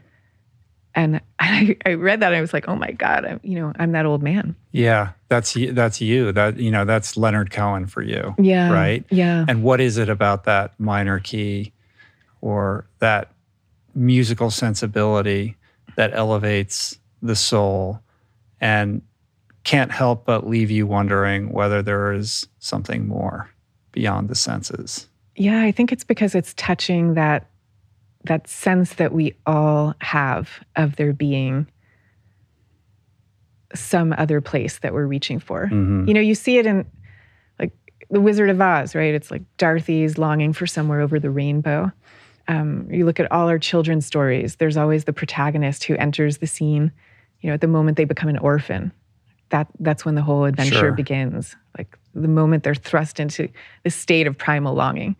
Um, so, so I think that's just tapping into a DNA that we all share, although it manifests differently right for each as of us. as you know there's a there's this idea that you know this shared proclivity towards bittersweetness allows us to understand that we are one superorganism Mm-hmm. but perhaps it it extends beyond the vagus nerve right Yeah. you know Right, and right. you who like you're exploring judaism and sufism and these various religions and and mystical traditions. And there are similarities that they're they're very different in many ways but there are these similarities that unite them. And from that you know can one extrapolate you know something some truth about the beyond or our relationship with something more ethereal and non-material? Yeah, and I it's not like I I don't know that exploring all this gives, you know, definitive answers to any of these lifelong questions, but for me it gave um it offers a kind of roadmap of how to live, you know, because what it does is it makes you notice how incredibly miraculous everything around us actually is, you know, how sacred it really is. Whether you're an atheist or believer, I'm just using those words, like the, the, the wonder of it all. Um, and you get into, you, you can enter into a relationship with that kind of wonder yeah that really, it's, it's a complete enhancement, a really transformation of what Yeah. life is like.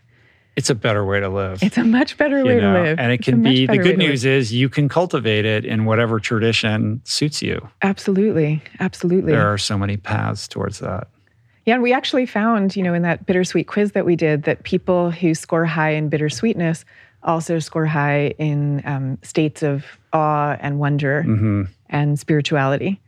Which Mm-hmm. not it's not surprising of It's not surprising. yeah right. So What think- is the relationship between bittersweetness and awe and wonder? They're like two sides of a, a similar coin. Are they not? Yeah, they are because um, they basically they're both born of um, a, a, a receptivity and a noticing of everything that is. So you're not only mm-hmm. noticing one side of what is, you know, you're like looking for the truth of everything, mm-hmm.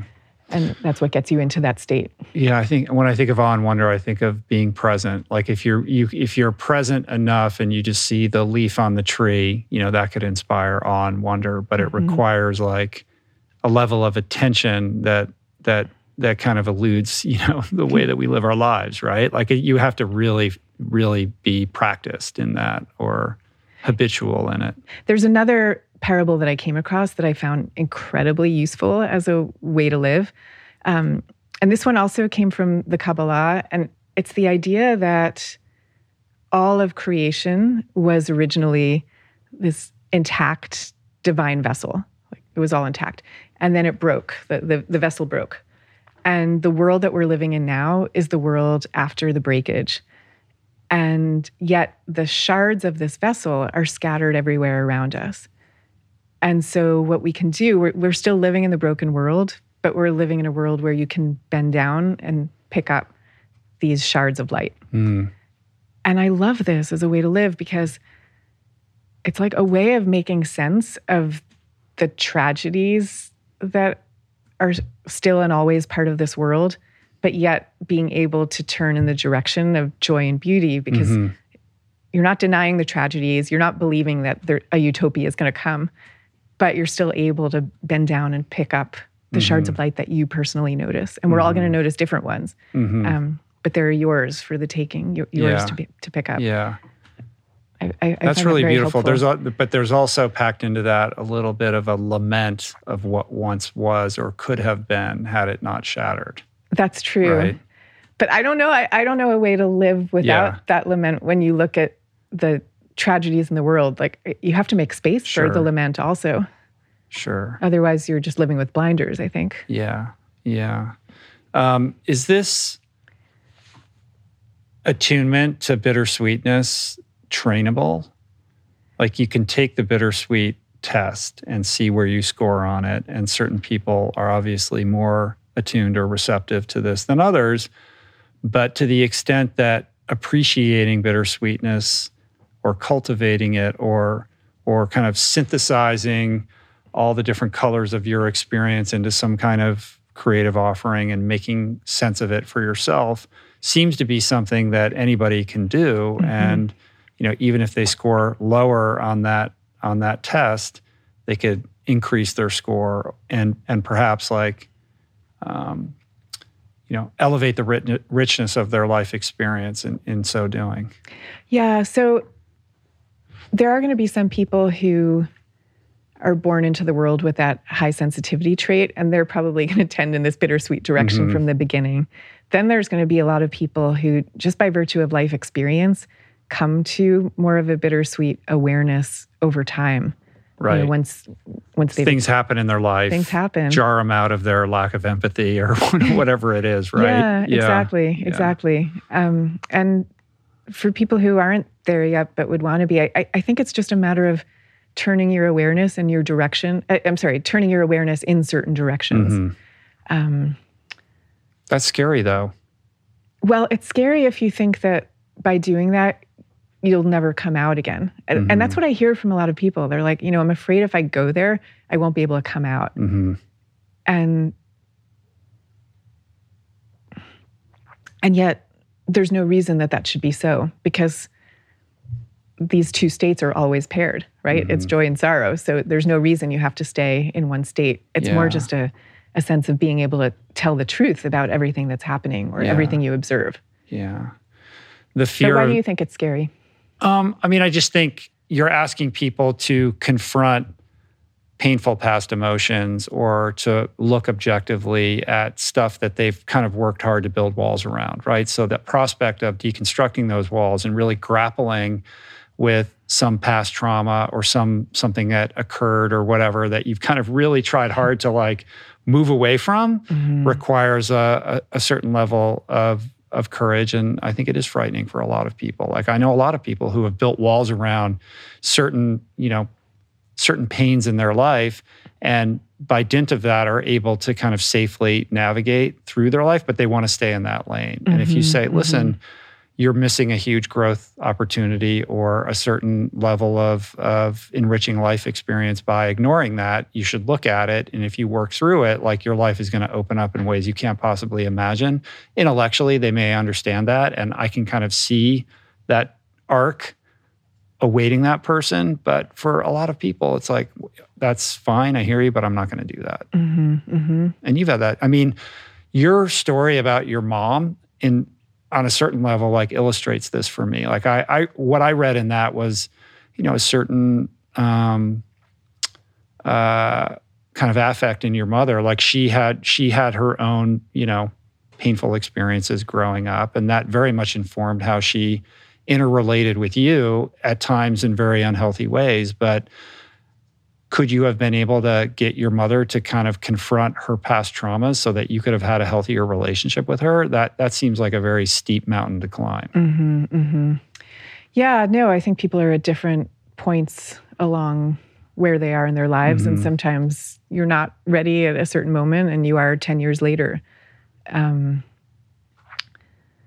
and I, I guess another thing. Yeah, but sorry, just to go back, that's an interesting question with my mom because I've often thought, you know,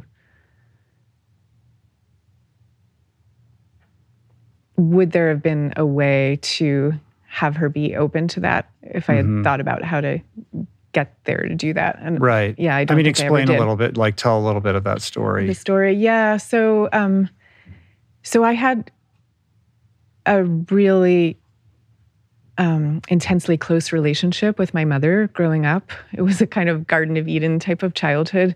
Um, she was incredibly loving, devoted, warm. You know, amazing company. We really loved each other's company. Um, yeah, it was really quite wondrous. Um, but but my mother had past traumas of her own, and this made it so that when I became an adolescent, she had a really terrible time, especially because I was the youngest child. She had a really terrible time um, with my growing up and becoming independent and having different ideas and different life experiences, and um, and her reaction to that was incredibly difficult, to say the least. Um, and and I had a lot of trouble with it too. Like I, I, I felt like I, I didn't use these words in in those days, but it was a kind of like casting out of the Garden of Eden. Like Mhm. suddenly, the mother that I had known all my life had transformed into a hostile person um, who, where there was kind of a choice. I, I could either still be with her and still be a child and be loved, or I could grow up Mhm. and develop and be myself and be cast out right and and I don't think I ever really questioned the choice. So I went and moved in a separate direction. Um, but the casting out part was like incredibly, incredibly painful. And um, and my way of dealing with it, because I'm a writer and I'd loved writing since I was four years old, I wrote everything down into these diaries that I kept and went off to college. And at the end of freshman year, for some reason, I had to stay on campus for a few extra days, and my parents came to take my stuff home. And just as they were getting ready to leave, and they're like leaving with all my suitcases, I take my diaries and I hand them to my mother. Um, and I thought at the time, like I truly, on a conscious level, I thought I was just giving them to her for safekeeping. You know, mm-hmm. I didn't have a place to store them at school. Um, and I never thought that she would read them on a conscious level. But of course she did. And whatever I had written there, and I say whatever because I've never read them again since, but whatever I had written there, you know, kind of like put the final nail in the coffin of our relationship. Mm-hmm. And so we we still for the decades after, we were still, you know, seeing each other at holidays and right. doing all the regular family stuff. But the relationship really was never the same yeah. again. And it was like, it was a loss for me that I couldn't, for years, I couldn't even talk about my mother without crying. I couldn't mention her name. Yeah. Um, but I will say there's been this amazing rapprochement. Uh, now my mother has Alzheimer's, and she still she she only has a few conversational lanes that she can travel, but when she's on those lanes, she still feels like herself. And she has completely forgotten all the difficult years we we had. Mm. She's forgotten them. And so all this time through my adulthood, I had always been asking myself, you know, that childhood that you remember as being so wonderful, like maybe it wasn't really true. You know, maybe that was just like a child's misperception. But now the mother of that childhood has come back. Like, I, and I realize like we still, we still are that way. You know, the, yeah. the, the relationship we have now is the same relationship we had when I was a kid. Right. Um, so that's been that's been a kind of amazing. such an interesting return. story, and there it, it's certainly there's bittersweetness in it, of course. Oh, yeah, yeah, so yeah. much. Um, but the idea that you were faced with this choice of either reverting into a childlike state or just becoming the person that your mother actually wanted you to be put mm-hmm. you in an impossible situation without her being consciously aware of the kind of psychic toll that that would place on you. And then the bittersweetness of never really fully reconciling that later, right? Yeah. I mean, I, I, I read it as somebody who, because of her past traumas and pain that she hadn't adequately worked through, there's this transference. Like she wants you to be safe, she wants you to be upwardly mobile, and all of these things. And she she lovingly drives you um, on this kind of ambitious journey to achieving all these amazing things. But as you achieve them, of course, separation occurs, and that's a threat to this bond that she has that is so meaningful for her. That is in part driven by the pain of her past, mm-hmm, right? That mm-hmm. creates this unhealthy soup where she's transferring so much of her identity onto you. And you're, as a young person, having to shoulder that burden. Yeah, yeah. And uh, yeah, it's funny. I'm actually going to um, amend something I said before because I think I said a minute ago that I had never really considered doing anything other than growing into a separate mm-hmm. person. But actually, I'm not sure that's quite right because I do remember many times saying to myself, you know, like I loved her so much. All I wanted was for her to be happy. So I felt like, well, maybe I should do some of these things that she's asking, you know, mm-hmm. so that she can still be happy. Um, which is a very difficult thing. Right. Yeah. Yeah. Yeah. Yeah. But and did you have a sense of her self awareness around any of this or just no? I don't think so. Yeah, mm. I. I, don't really know. Yeah. Um, I don't think there was so much of it. But what I will say happened over the years, and especially during the time I wrote this book, you know, as I told you, like it used to be that I couldn't talk about her at all without crying.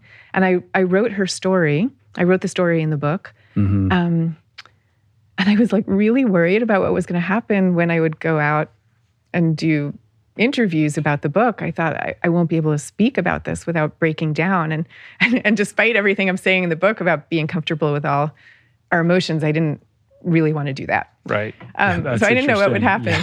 Yeah. but but I, I I remember talking to somebody about this dilemma, and he said to me, you know, talk to me when you're done writing the book because you might actually resolve. Mm-hmm some of these issues. And at the time he said that, I thought, oh my gosh, that's never going to happen.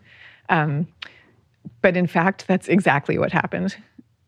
There's just a sense of peace that that I now have mm-hmm. um, with everything that happened, and I don't know, just so much love for her and understanding of it all, and like wishing that it had been different. But um, I don't know, it's just a complete reconciliation. Well, that's the that's the beauty and the gift of reckoning with your bittersweetness, right? Yeah, like you yeah. can have some kinship with Leonard Cohen, who I'm sure similarly was having you know uh, conflicting emotions and was in some sort of pain, and he was trying to work through it. So what does he do? He writes a song about it, right? You write a book about it, and in the process of writing this book, you find a way to heal and make peace with yourself and your loved ones and come out the other side like a more complete human. And that goes to the very thesis of the book, which is channeling your pain and and you know turning it into a creative offering. So it's like a it's a it's like a, a you know a meta exam like it's all very meta in that regard, yeah, right? Yeah, you know? yeah, yeah. No, that's true. Yeah. Um, and and I do want to be careful to say, like for anybody listening, again that we use that word creative in a really general way so it's not like you have to go and write a, write book, a book, or mm-hmm. write a song or you know like be a grammy award winner or something it's not it has nothing to do with that mm-hmm. it's more just about going through a kind of transformation of like taking the pain and transforming it into yeah. something of meaning yeah well just yeah. confronting it and walking walking with it and finding a way to come to the other side through whatever you know modality suits you yeah, right? it's funny. I've been trying to write this story for so many years. Like I, I, said this in the book, I first started writing about it when I was in college. And my creative writing teacher said, You're way too close to this story. You should like put it in a drawer and not take it out again mm-hmm. for 30 years. Um, so it's been a long time. and now it's 30 years later. you're too yeah. close to it. Yeah. But you're still so close to it. You know, but you were you're you're distant enough from it that you could write about it with some level of objectivity, but the fact that it that it creates so much emotion in you, you know, it's still very present with you. Yeah, it's still very present, mm. but like with a lot less turmoil than mm-hmm. there used to be. Like I experience very little turmoil now talking about it because yeah. I, I really do feel such a sense of resolution between us and between like my relationship to my mother in my heart is right. very different. Yeah, yeah, from yeah. what it had been. Yeah, beautiful. Yeah.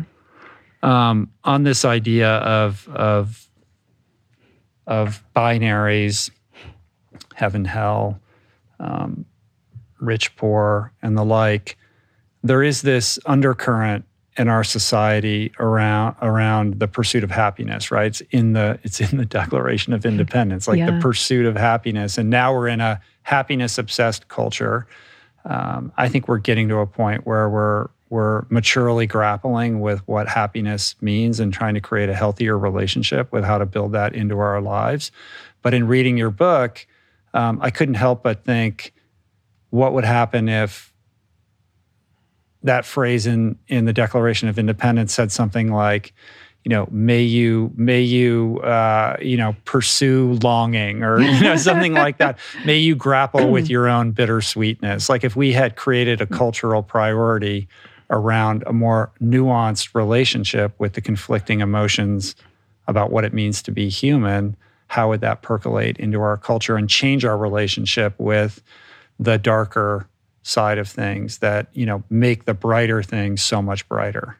Yeah, it's an interesting question. I've thought about that with the Declaration of Independence because I actually, I mean, I enjoy being happy as much as the next person. Mm-hmm. So it's not, so I don't think happiness is the problem, but maybe it's just how we define happy. Maybe meaning happiness at the cost of everything else. Yeah, and I, I think we end up interpreting happiness as a kind of like hedonic type of happiness as opposed to a happiness where you feel a, a deep sense of meaning uh-huh. in your life. Um, And I also think part of the problem is that we have such a separation of church and state, which is great in most ways, but it means that all these questions that religion naturally grapples with, like this existential longing that we all have, um, we tend to relegate that to what you experience, you know, at church on Sundays, Mm-hmm. as opposed to just thinking of that as part of everyday life. Yeah, but as we become more uh, agnostic as a culture, are we not uh, adequately, you know, in in in constructs where we are actively confronted with grappling with these philosophical questions and Wait, say the question again. Is it? meaning like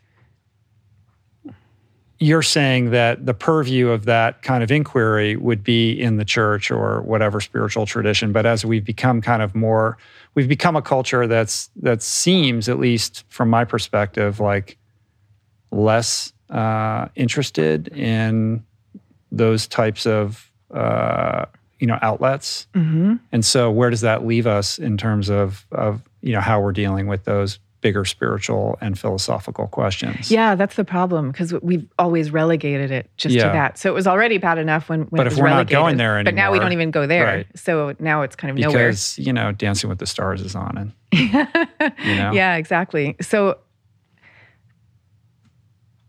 I think we need to find ways of introducing this into part of everyday discourse. And you could see how much we long for it because, you know, you look at Leonard Cohen, like there's a reason that his song Hallelujah was making people cry for years on end. You know, it, it's like the most covered song, I think, in history or something like that.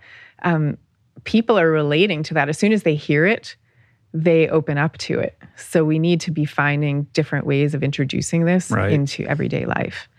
Um, and I think part of that would actually be just I don't proactively engaging with beauty more in everyday Yeah. life. You know, like at work, at school, like actively encouraging people to bring in things that they find beautiful or meaningful and be sharing those. Mhm. You don't even have to talk about bittersweetness so much. It's like through through engaging with beauty, all of that comes out. Mm-hmm. How do you feel about Jeff Buckley's rendition of Hallelujah?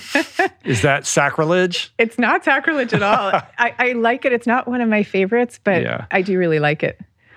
I mean, Um, but no, I'm all for he, covers. he- but okay. he he captures the bittersweetness He sure in does. his music beautifully. He really does. Yeah. I like the uh, Rufus Wainwright one. Mm, oh yes, very good. Yeah. That's right. I'd forgotten about that one. Um, I think a good story to tell would be the story of Beethoven that you share um, around that performance, because that so kind of captures this idea of of you know channeling channeling that emotional experience into something shared that Yeah. that that that breeds that community piece, right? Yeah. So Beethoven, you know, one of his, maybe his most famous work is Ode to Joy, which everybody loves so much. Maybe we could even play it somehow into the We'll episode. drop it in. Yeah, Yeah. drop it in. Um, and Ode to Joy actually started out as a poem by Friedrich Schiller. And, uh, and Beethoven loved this poem because it expressed like all these ideals of love and brotherhood that were really important to him. So he labored for years. I want to say it was 30 years, maybe getting that wrong, but like forever, um, to set this poem to music. But during the time that he's working on it, he starts to lose his hearing and he has all these other personal troubles. Um, and by the time, by the time of the debut performance, after all these years of creating Ode to Joy, he's now totally deaf. And yet he's like desperate for this music to be performed the way he hears it in his head. And so he stands on stage with the orchestra with his back turned to the audience and he's facing the orchestra and he's like throwing his body around trying to direct them to play the music the way he sees it in his mind. He's he's standing next to the conductor. Um and because he doesn't see the because he can't hear any of it, he doesn't even realize when the music is actually over, when they're done playing. But when it's finished, there's a 20 year old soprano, and she turns him around to face the audience, who are so overwhelmed. They're like standing up in their seats with tears streaming down their faces and raising their hands in tribute to this man who's given them this experience of longing, which like you you listen to that music and it's an ode to joy. It's literally about joy. And yet you can't help but hear the longing and the sorrow that's like echoing mm. in its notes. It's it's just the most incredible. That's what makes the music so incredible. Mm-hmm. Um, and in fact, there is a, an economist at MIT whose name I'm forgetting right now, but he did this fascinating study where he looked at Mozart, Beethoven, and Liszt at their music. And he read all the different letters they had written over their lifetimes, and he coded the letters for emotions. And he found that during the periods when they when their letters had a lot of emotions expressed, like sorrow and longing and grief and like that, that was when they were composing their most profound, mm. best works of art. Wow. Yeah, yeah. There, wow. There's just this incredible confluence there. And I feel like we know it instinctively. Yeah. But we're not sure what to do with it. And it's hard and we don't to want to go deaf. It's hard you know? to like canonize right. it. Like, oh, this note and this note. It's more than that, right? Like it's the performance of the music as well. You have the story of the the violinist, right? Like when you are carrying a certain emotional resonance, it gets translated into those notes in a certain way that we immediately recognize, but you can't quite define. And in telling that story about Beethoven, it's very cinematic. Like I imagine, like yeah. he's just, you know, like doing his thing with such, you know, dramatic physicality, but because he can't hear, he's completely detached with how it's being received. And perhaps even thinking, like, is this even working at all? Or am I able to kind of get out of these musicians the performance that I hear in my mind, only to find out that it is united and and and really just you know uplifted and connected this this huge group of people. And I think it's really profound example of the power of of you know sharing those types of emotions and and and figuring out a way to create a, a, a container for it that people can consume that really is this antidote to what is dividing us. And it's like, I don't have to tell you, like, it does feel so divided out there. And mm-hmm. I often despair of our ability to kind of mend that division. And it used to be when a tragic event befell the country or the world, we would feel like one. We mm-hmm. would feel like mm-hmm. that superorganism. And now it feels like when that happens, everybody retreats to their corner and figures out how to blame the other side for it. And like, how do we move forward as a functional, healthy society? with this sort of rift and dynamic that doesn't seem to be going away anytime soon. Yeah, I know. And I mean, I don't have answers any more than anybody has the answer, but I do think that one thing that we could and should be doing is creating spaces for people to truly be telling their stories. Um, but to have the stories not be attached to policy prescriptions or politics or anything like that. Just tell each other the stories, mm-hmm. you know, like just get to know each other on that elemental level. Um, obviously, like our social media platforms right now are designed to do the exact opposite right. of that. But sometimes, like, if we could have a social media platform that would give people space to just mm-hmm. share it all maybe like maybe it needs to be done anonymously. like that. Yeah, yeah, something like that. Yeah, it is. But, Sorry, go ahead. No, I was just going to say, not everybody wants to tell their story with a name attached the sure. way you do with the moth, but you know how maybe there's a way to anonymize it. Yeah, yeah, or or have that option.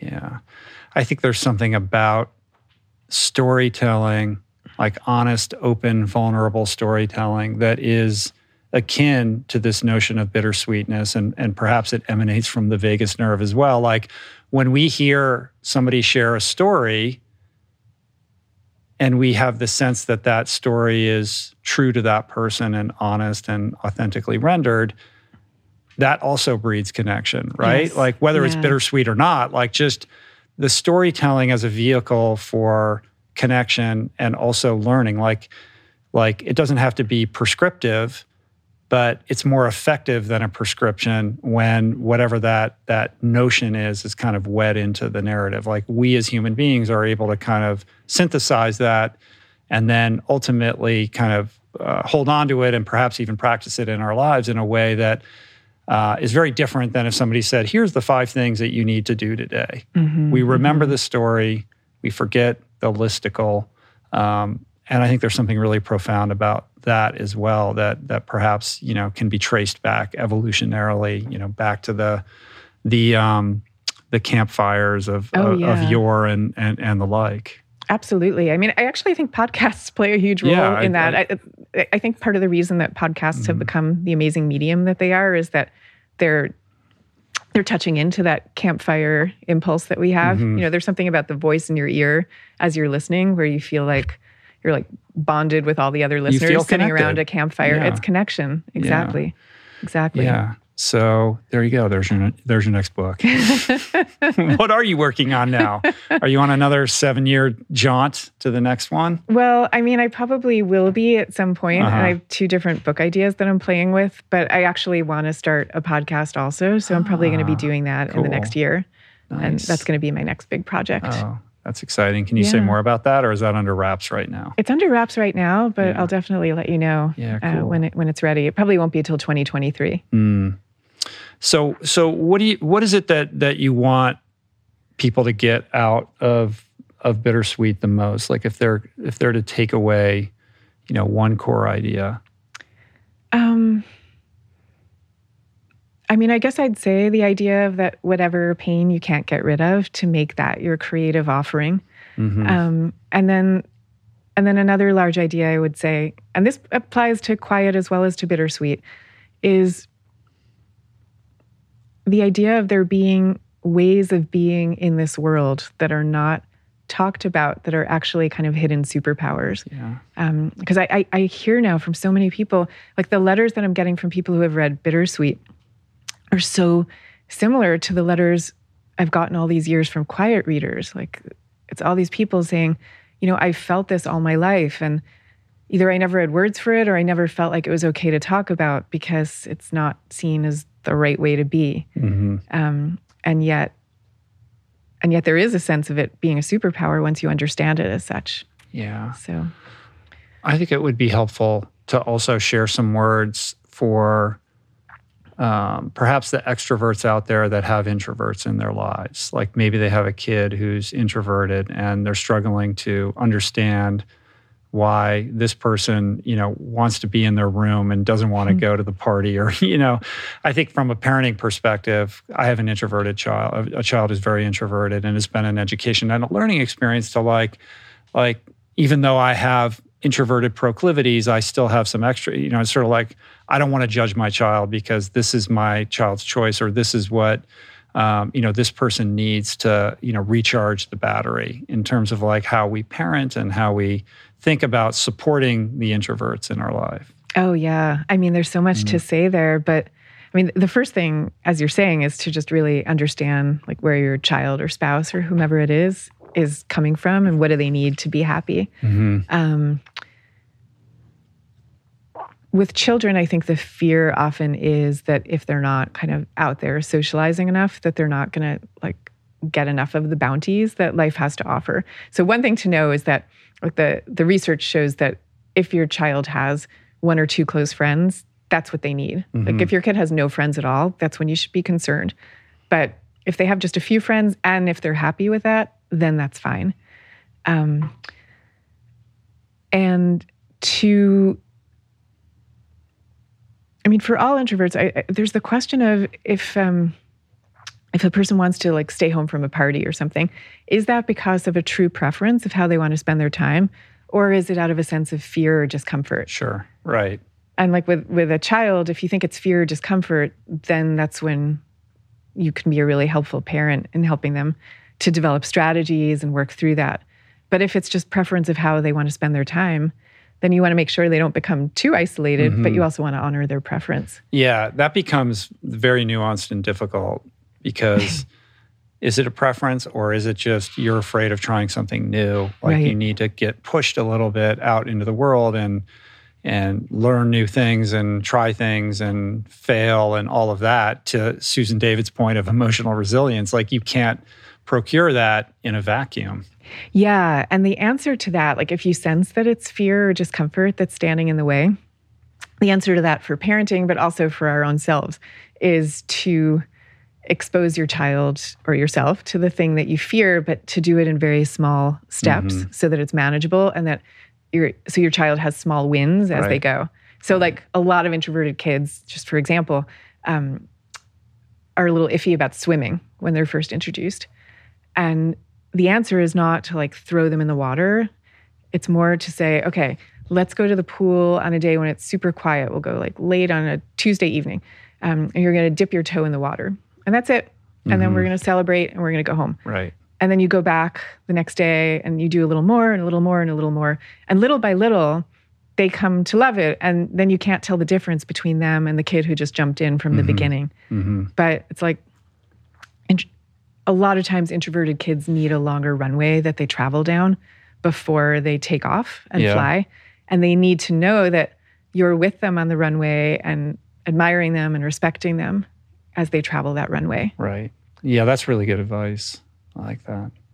Um, the final thing I wanted to ask you about is this idea of of getting being so good in your particular role professionally as an introvert, but inevitably getting promoted into a role that requires extroversion, which is the story of your life, right? Like to write this book about introversion, to be an introvert, and then to become the public facing, you know, persona behind this idea and this movement have foisted you onto the public stage where now it's kind of your job to like be extroverted in public, right? And having to mm-hmm. kind of learn a new set of skills. And I think it's common probably in in, you know, less extreme examples of people who excel at their job and then suddenly they get promoted into a role that requires a completely different skill set that that is at odds with who they want to be or what they're good at. Yeah. Okay. So, I mean, the first thing I would say is that when that happens, that's really the moment when you know whether you love and care about your work or not. Because it's one thing to have to go outside your comfort zone in the service of work that you love, and it's another thing to have to do it for a job that you don't actually care about that mm-hmm. much.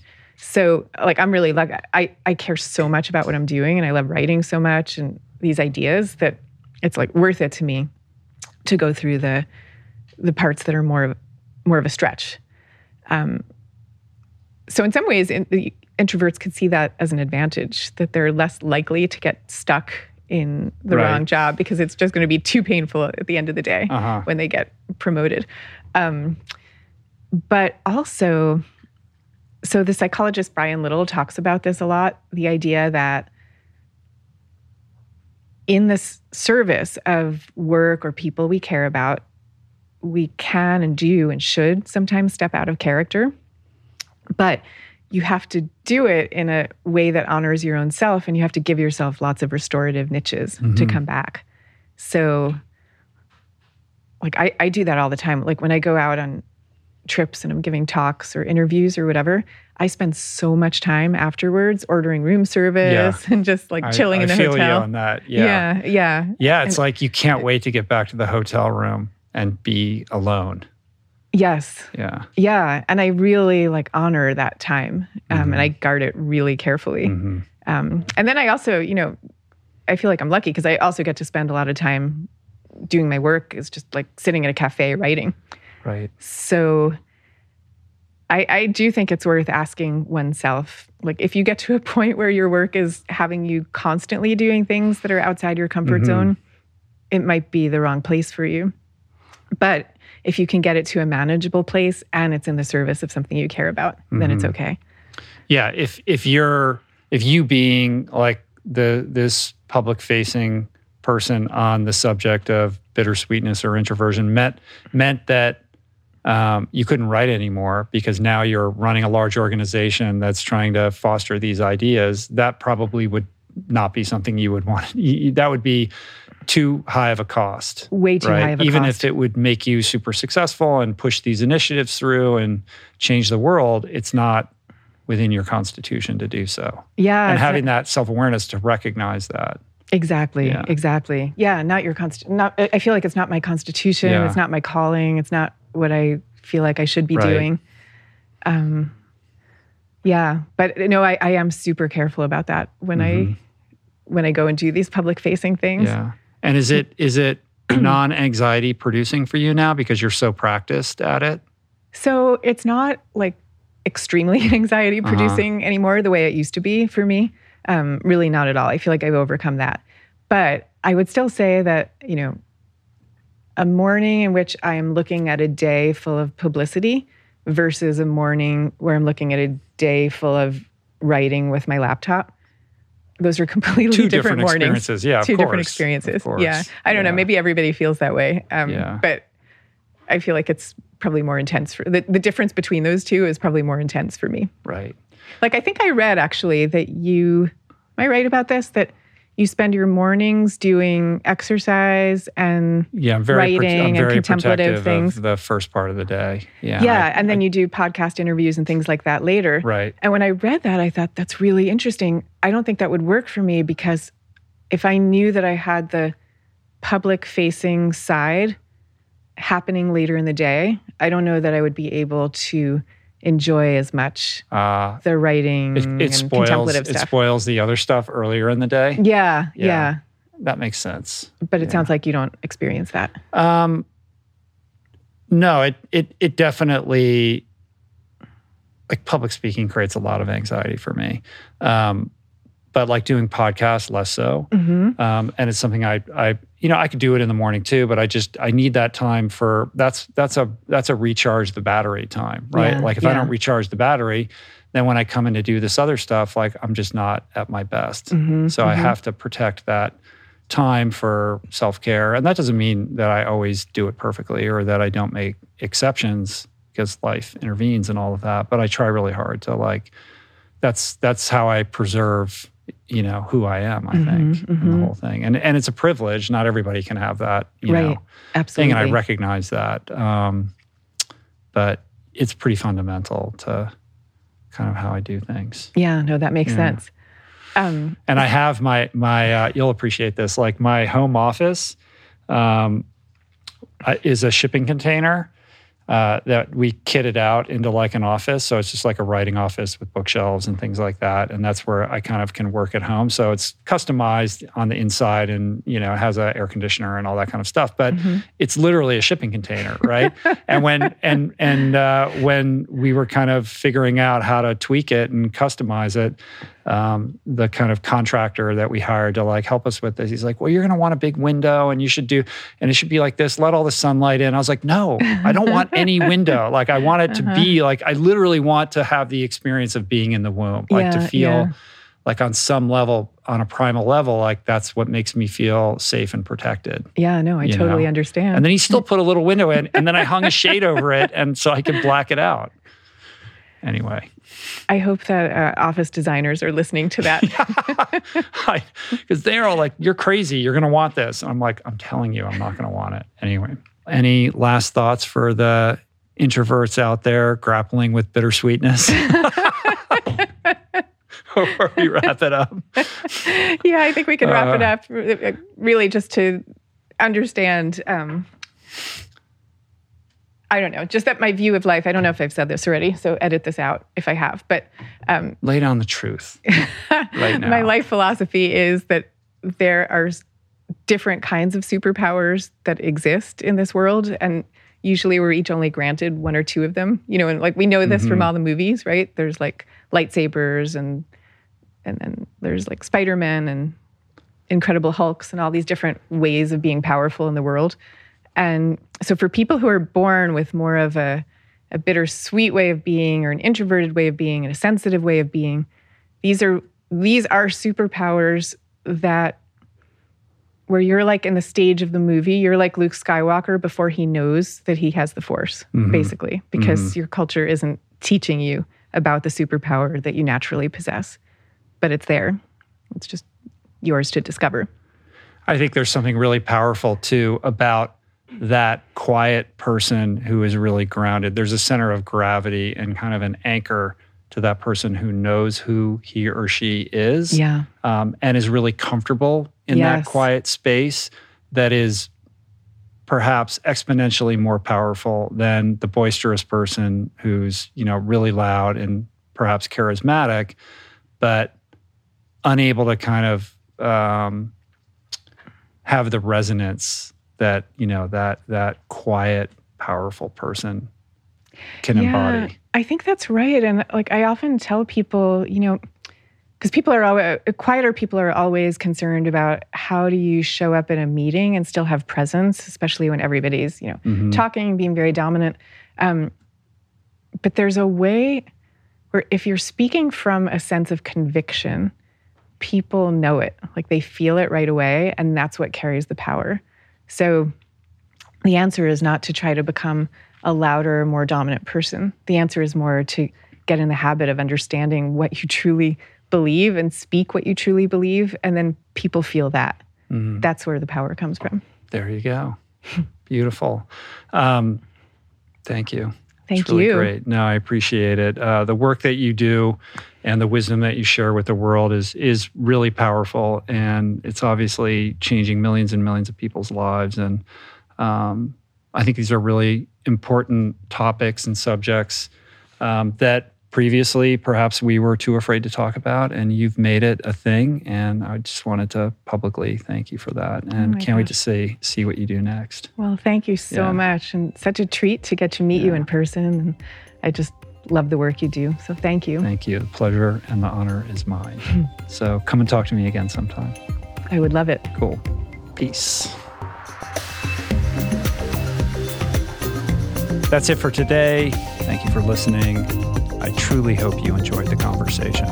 To learn more about today's guest, including links and resources related to everything discussed today, visit the episode page at richroll.com, where you can find the entire podcast archive, as well as podcast merch, my books, Finding Ultra, Voicing Change in the Plant Power Way, as well as the Plant Power Meal Planner at meals.richroll.com. If you'd like to support the podcast, the easiest and most impactful thing you can do is to subscribe to the show on Apple Podcasts, on Spotify, and on YouTube and leave a review and or comment. Supporting the sponsors who support the show is also important and appreciated. And sharing the show or your favorite episode with friends or on social media is, of course, awesome and very helpful. And finally, for podcast updates, special offers on books, the meal planner, and other subjects, please subscribe to our newsletter, which you can find on the footer of any page at richroll.com. Today's show was produced and engineered by Jason Camiolo, with additional audio engineering by Cale Curtis. The video edition of the podcast was created by Blake Curtis, with assistance by our creative director, Dan Drake. Portraits by Davey Greenberg and Grayson Wilder. Graphic and social media assets courtesy of Jessica Miranda, Daniel Solis, Dan Drake, and AJ Akpodiete. Thank you, Georgia Whaley, for copywriting and website management. And of course, our theme music was created by Tyler Pyatt, Trapper Pyatt, and Harry Mathis. Appreciate the love, love the support. See you back here soon. Peace. Plants. Namaste.